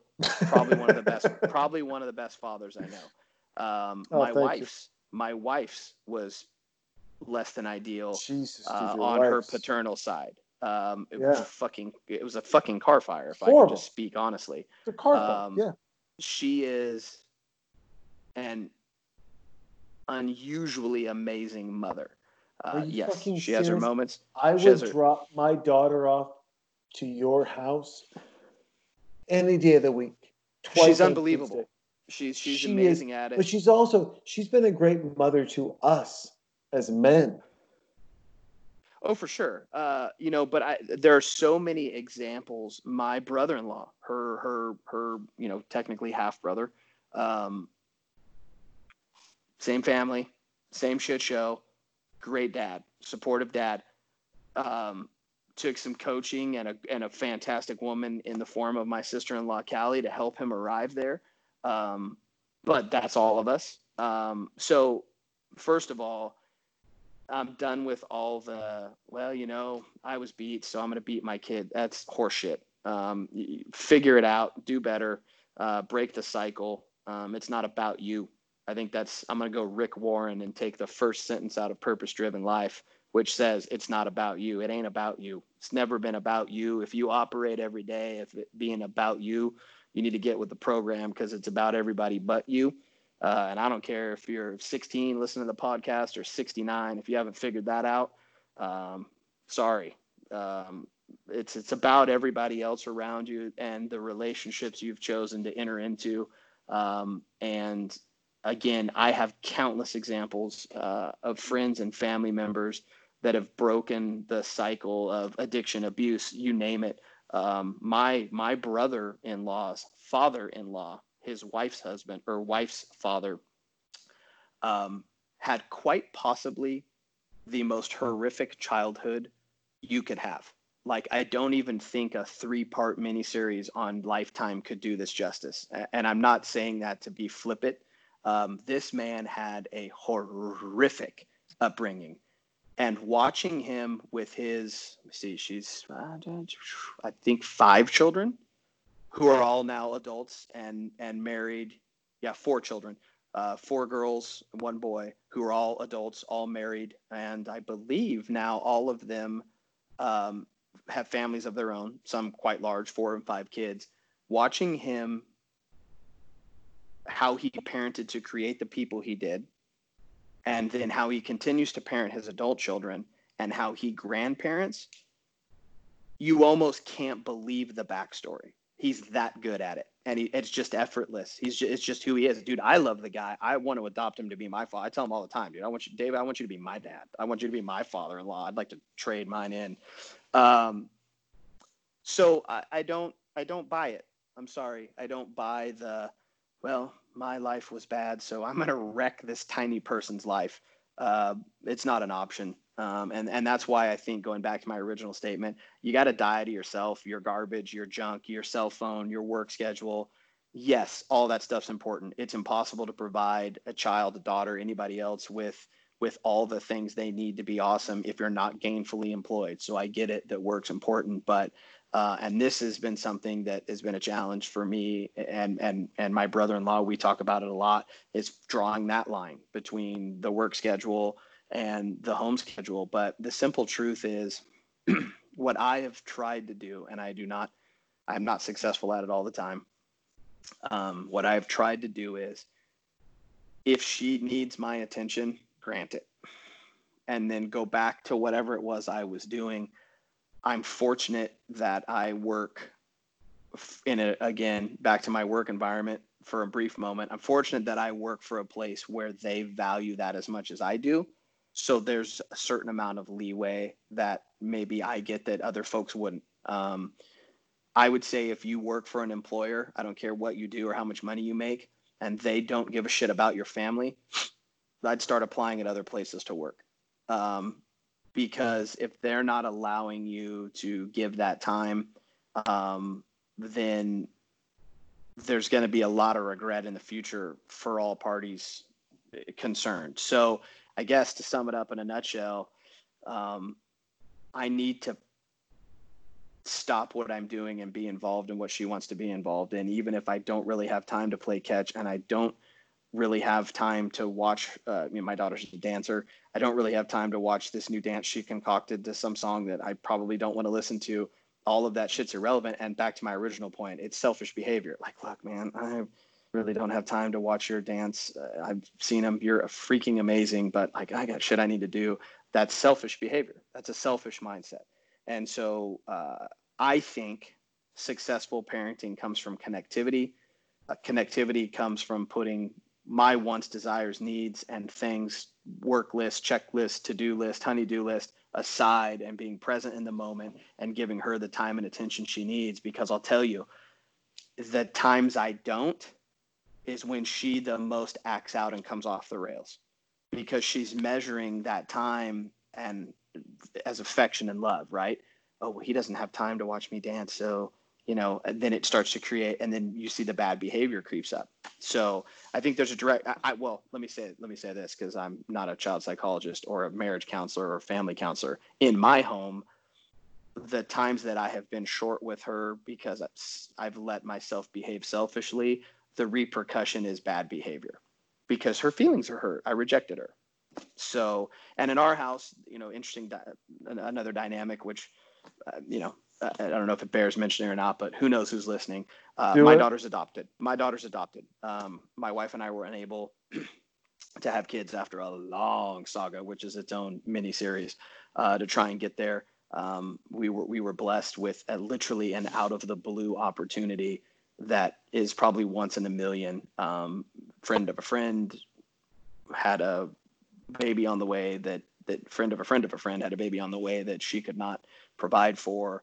Um, and you know, lo and behold, too long a story to tell, but we end up adopting our daughter. We made the decision um, based on conversations with people who've adopted, people who've been adopted, friends, family, watching our own you know people through college go through it. We decided to to tell our daughter from the get go um, that she's adopted and not have the you know moment at 15 where hey we need to have a quick talk again not shitting on people who do it that way no but hey um, here's a every, cake everybody every right everybody do you. Um, our experience was um, our experience with personal friends and our feedback we we probably talked to a hundred people that had either been adopted or adopted to children to make to come to this decision. So it wasn't some thing that we did on our own. We we did research i guess for lack of a better term.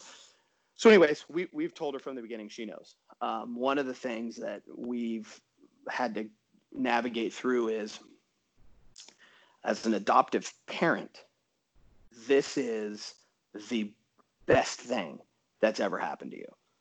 For us, it was life saving, it was marriage saving, it was everything. It was literally a heavenly provided lifeline, or we were going to spiral and probably crash into a ditch um, because of the effort that had went into trying to conceive our own child and the disappointment involved there. And if anyone's listening is going through that, my, my heart goes out to you because it sucks all of the dicks. So um, one of the things we've learned through counseling in recent years is while as a as an adoptive parent this is the greatest thing that's ever happened to you as the adopted child if they're in a healthy home which i'd like to think ours is they too feel like well this is great. My parents are cool. But i see how they love me and how i'm such a big deal. Why did these other two people not want me? Sure. and that starts to creep in and it creates a hypersensitivity to rejection. So to full circle it the rejection piece of that while i think probably exists in any child is magnified given our dynamic our family dynamic and so i have to be and so does my wife very sensitive and very careful with rejection because it could be as simple as a hey don't do that even though we're right and you shouldn't be doing that, whatever it is, it's perceived as rejection, which doesn't mean we nerf everything and we sugarcoat everything, but it's just something that we have to be clear of. And it really uh, magnifies itself in, in time management with her. So for her to come out with a soccer ball and say, Dad, can we go kick the ball? And I'm like, no, no, no, no, no. I, I got to do this. I got to, you know, relace my basketball shoes. That's a huge blow to my daughter. Um, maybe more so than the average kid. Um, so uh, that's it, man. I mean, I guess that was a like you said, we're wordy, but um, it, it, it, it's not about you. Um, it's it's about them, and you need to demonstrate that with your time. So that's my. Again, I I hope no one's listening, writing these things down, going, all right, because I my daughter may run out here right now and shove an ice pick in my leg. I don't even know, but uh, I'm I'm trying my best. You know, it's uh, a person who's known you for shit, twenty-seven years now. 1996, buddy. So whatever the math for. No, no, ni- 1995. Yeah, you're right. Yeah. 20 years. 21 years. No. You know, uh, 21 Yeah, years. Yeah. No, more than that. Uh, yeah, more than that. But, you know, um, 25. yeah, we're, we're, we're, we're I, uh, But we look good. we look good. look we a do, we o- I do, don't we look do look day good. over 46 and three quarters. I would say this. One, um, one of the great things about our friendship, one of the great thi- one of the great things about our circle of friendship, but one of the great things about our friendship is we don't share our good points as much as we share our bad points, as much as we share our despair, our pain, our suffering, our wondering where things go, our moments of of, of, uh, of darkness. We're not afraid to share that. And I bring that up because you you encapsulated it in family with adoption and people should encapsulate it in family with with with or without adoption which is a i'm not perfect i'm working on it b our your kid my kid they never chose this relationship right? like we chose it for them Mm-mm. and yet you we still work as hard as we can because we understand the value of a relationship. There are you know gen x gets a lot of shit for lack of community. Gen x gets a lot of shit for yeah but you don't how many how many of you actually know your grade school friends or this or that or the other? I'll tell you this. I don't have a lot of positive moments for where we, where we went to college. I don't. But I had the best friends in the world where we went to college. I have the tr- most trusted confidants of where I went to college.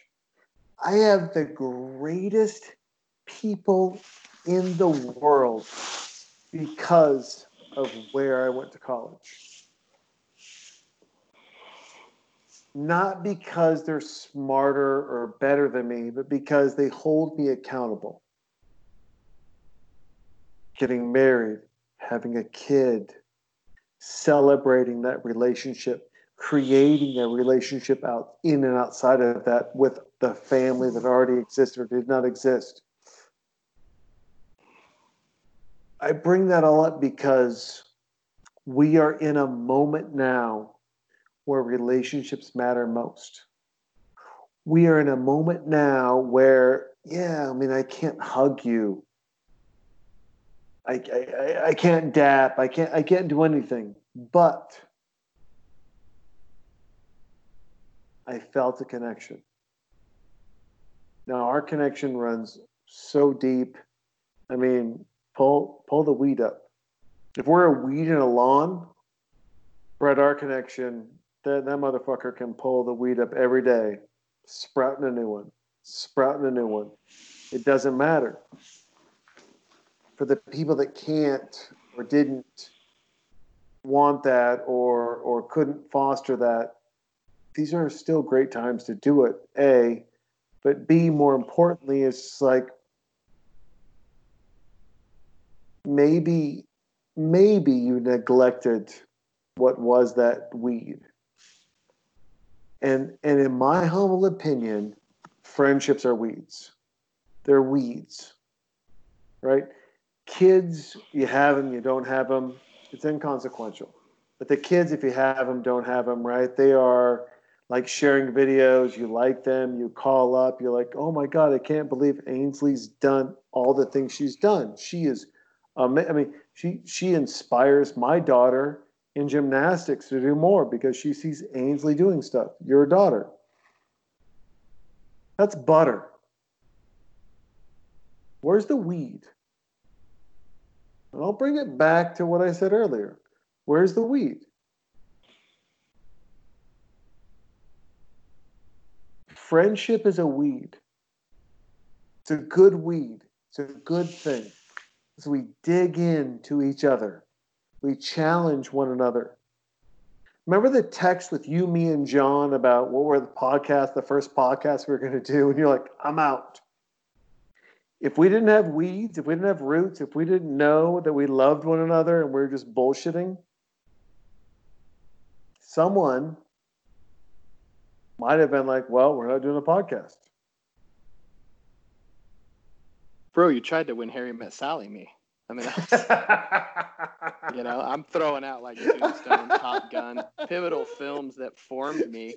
And you're like, I was thinking more like when Harry Met Sally, or what was that other bullshit movie you threw out? I'm like, bro, I'm out. Like, I don't, I'm not, I'm not giving it. No disrespect to when Harry Met Sally, fantastic film, but not exactly one I want to sit down and like have a bro conversation to. Like, come on, man, give me like some Mission Impossible or something with some but, guns but, but, in it or you know what? something. If, but we're friends. You get to say that. We get to say that back and forth. How many friends don't get to do that? And I bring all this up because fatherhood and loving your kid and loving your wife. I'm going to say this and, and correct me if I'm wrong. If you love your kid, you love your wife, you love your family, you love everyone else and you don't love your friends, it's one of two things. You got the wrong friends, or you don't love your friends.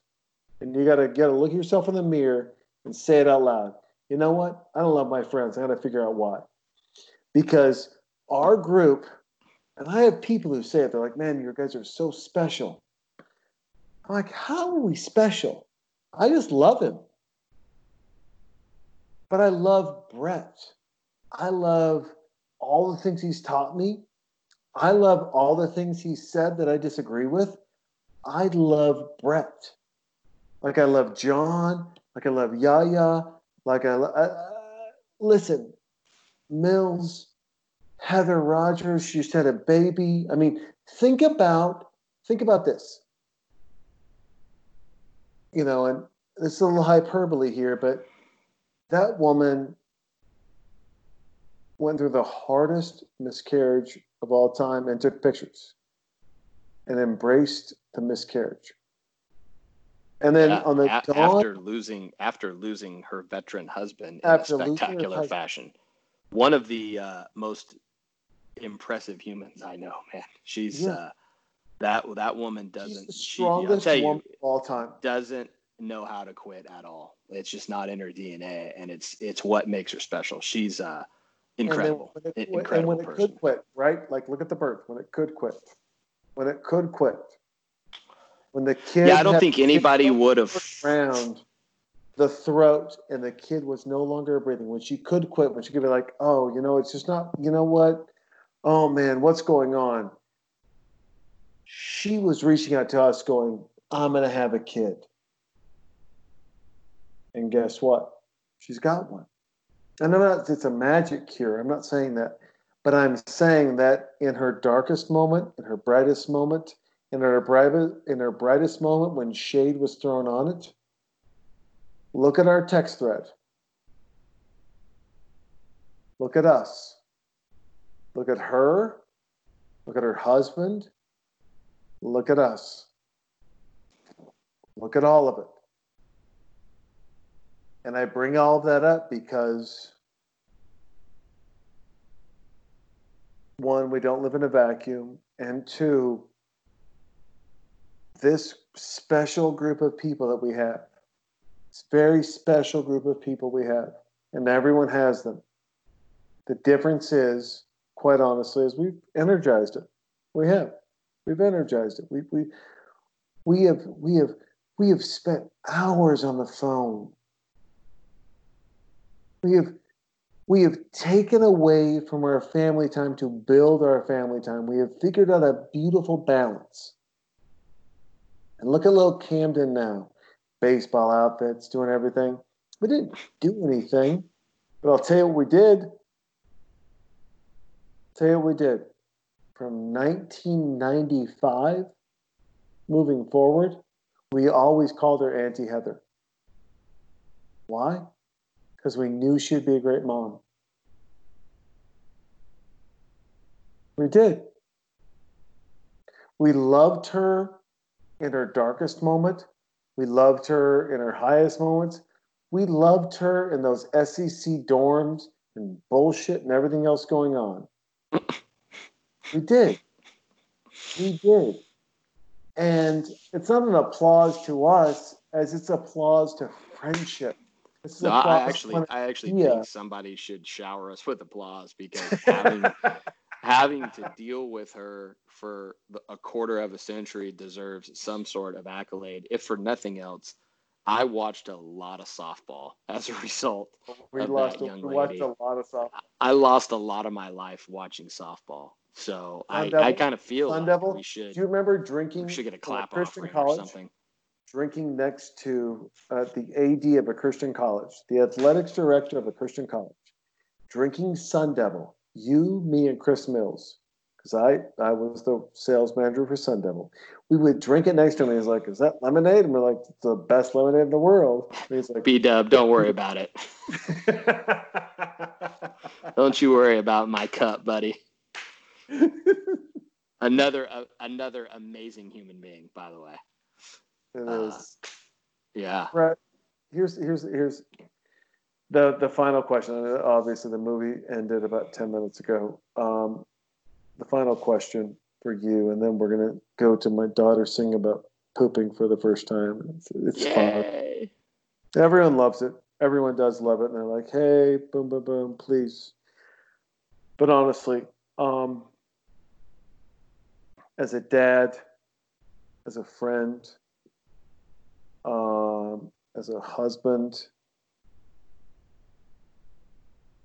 I would say that I, I would ask you this. This is, this is a curveball, but in the lockdown moment that kind of all of us live in, where uh, where do you find patience and balance, and uh, and where do you give support? Uh man, um, I would say um, that patience by all parties in pretty much every family I know that's in this current situation um, is probably the most trying thing. Um, you know, you've got a, a weird dynamic in like, you know, we joke, we joke in our house. We have a dog, Lulu. Lulu does not take us Lulu's leaving. so cute. Lulu's amazing. She does not. Lulu's little. she's like 11 pounds. She's a rescue dog. She was homeless. We took her. We adopt everything. That's how we roll over here.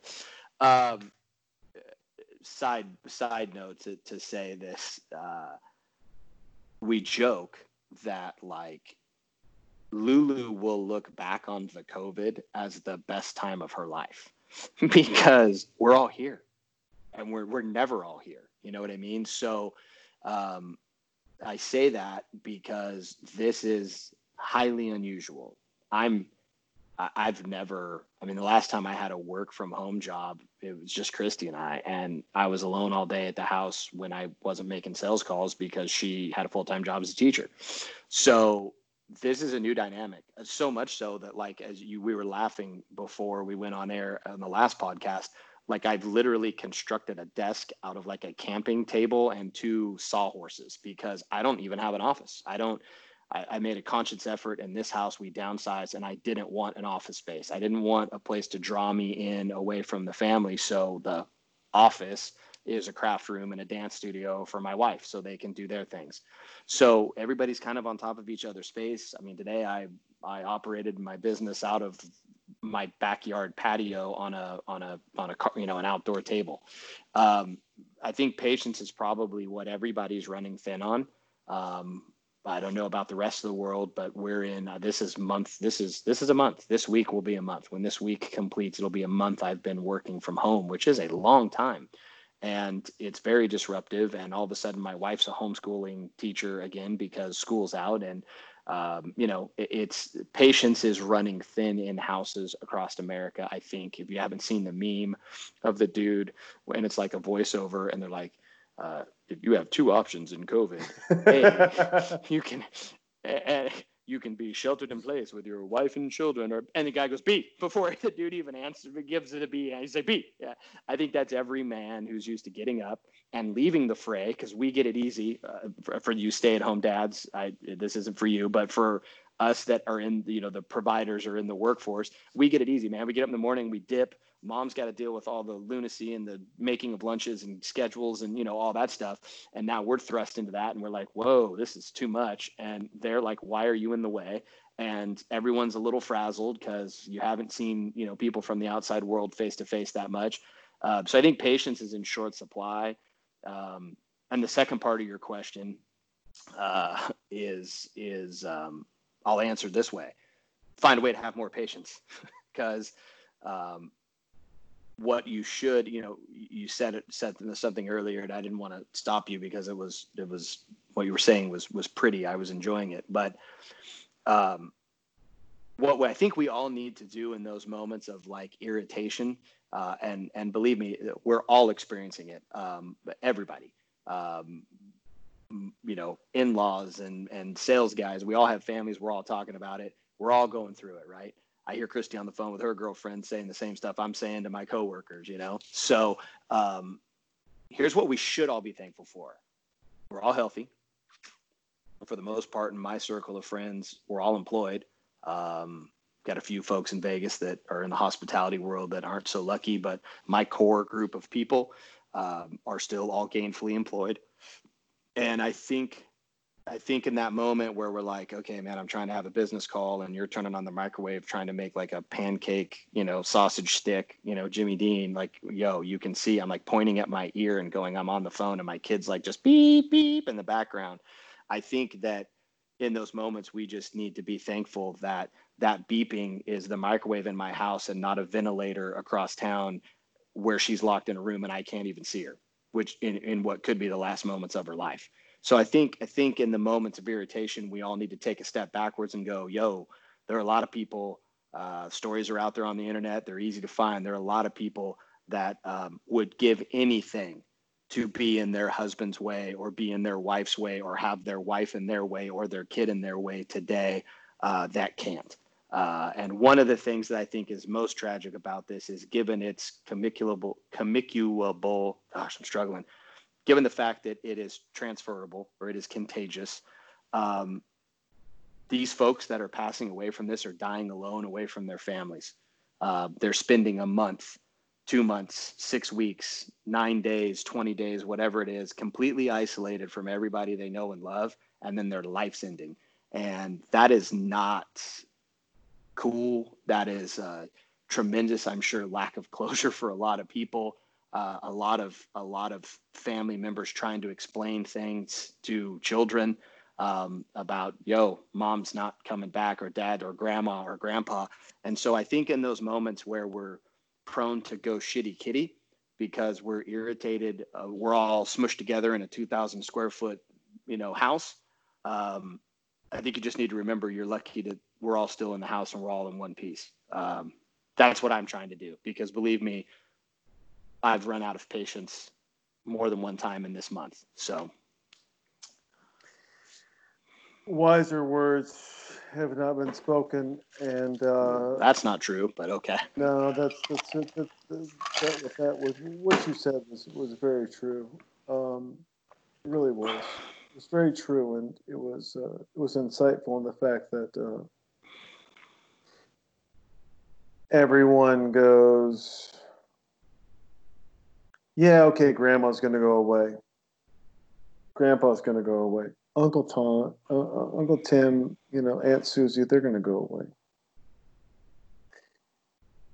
You a light, you you put a light on something that I don't think a lot of people understand, and the burden and the weight that uh, that they might go away alone, and or that they are going away alone, and uh, that's not something to take lightly. It's really not. Um, no, and I'll say this, you know, it's not. This is not a uh, uh, an emotional. It's part of emotional response, but it's also part of a thing of like, hey, everyone, um, it is really fun.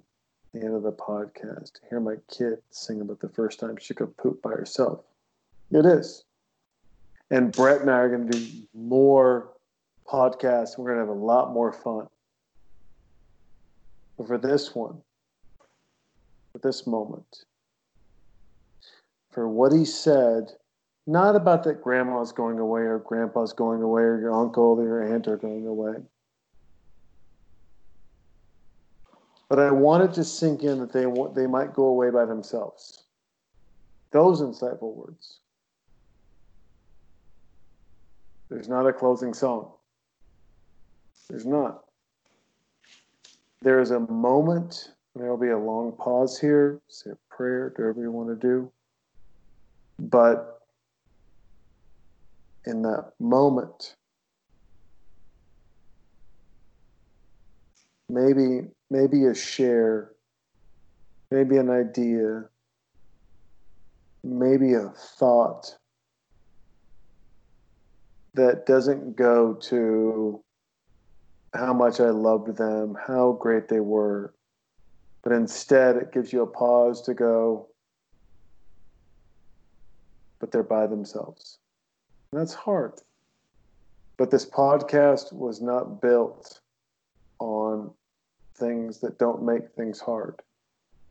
This podcast was not built on things that go, well, it's all about laps. I mean, shit, I wish it was. It's not. It's not my nature in any way, shape, or form. So what I'm going to do is, uh, and I'll have a pause in this at the end. But um, Brett, as you know, I love you to death. Uh, you literally are a brother to me. Um, you are more special in my life. I would like to say that you'd ever know, but you know how special you are because of the moments we've spent together. Um, that said, I would say two things to everyone listening. One, those people grab them, grab them, embrace them. You don't need a podcast. You don't need anything else. Just grab them, embrace them. Two, to what Brad said about the people that are are literally passing away alone. Hate to end on a bummer, but sometimes a bummer is appropriate. Sometimes a moment of reflection is most appropriate. And that's now. So uh, think about if you're a person, you don't like this, think about what you can do to help make sure that whatever that is, that ending that could not be alone, think about that and what you can do. Take that moment, that pause. Think about that. Just think about that. Because there's not a right or wrong answer, but uh, there is a right or wrong action. And you've highlighted uh, something that, uh, that that quite honestly hasn't been highlighted enough in the press, which is there's too many people based on quarantine that are dying alone. Um, and uh, that should trouble our souls more than anything else going on. Anything else. Brother, I love you so much. You know I do. Um, I love your family. I love the kids. I, lo- I love everything. So the kids, because the dog, the rabbit, everything. I just put them all as kids, right? Of course, Ainsley is number one, but you got kids, and you know that because it's like diaper duty with everything else. Everything else, but um, Yeah, I don't. I don't. For the record, I don't claim the rabbit. I an outside child that was brought into this unholy union by my wife. He doesn't like me. He bites me. He thinks we're in competition for my wife's affection. What he doesn't know is that I have opposable thumbs and a barbecue grill, and I could bring his life to a screeching halt. But we've learned to coexist. Uh, yeah. On a closing note, man, uh, I love you. Uh, appreciate again the opportunity to get together with you and hang out uh, and spend this time together. And for the for the folks out there that are listening, thank you. And uh, tomorrow has never been promised, so uh, love each other, man. Um, don't don't let uh, the end of our podcast bring you down. Use it as motivation to wake up tomorrow with a new vigor uh, and um, start your day knowing you're blessed. Because if you woke up breathing, um, you're on the right side of things. So uh, be cool, love each other, and uh, we'll do this again soon, buddy. Thank you, brother. Love you so much. bet. Giving us the family.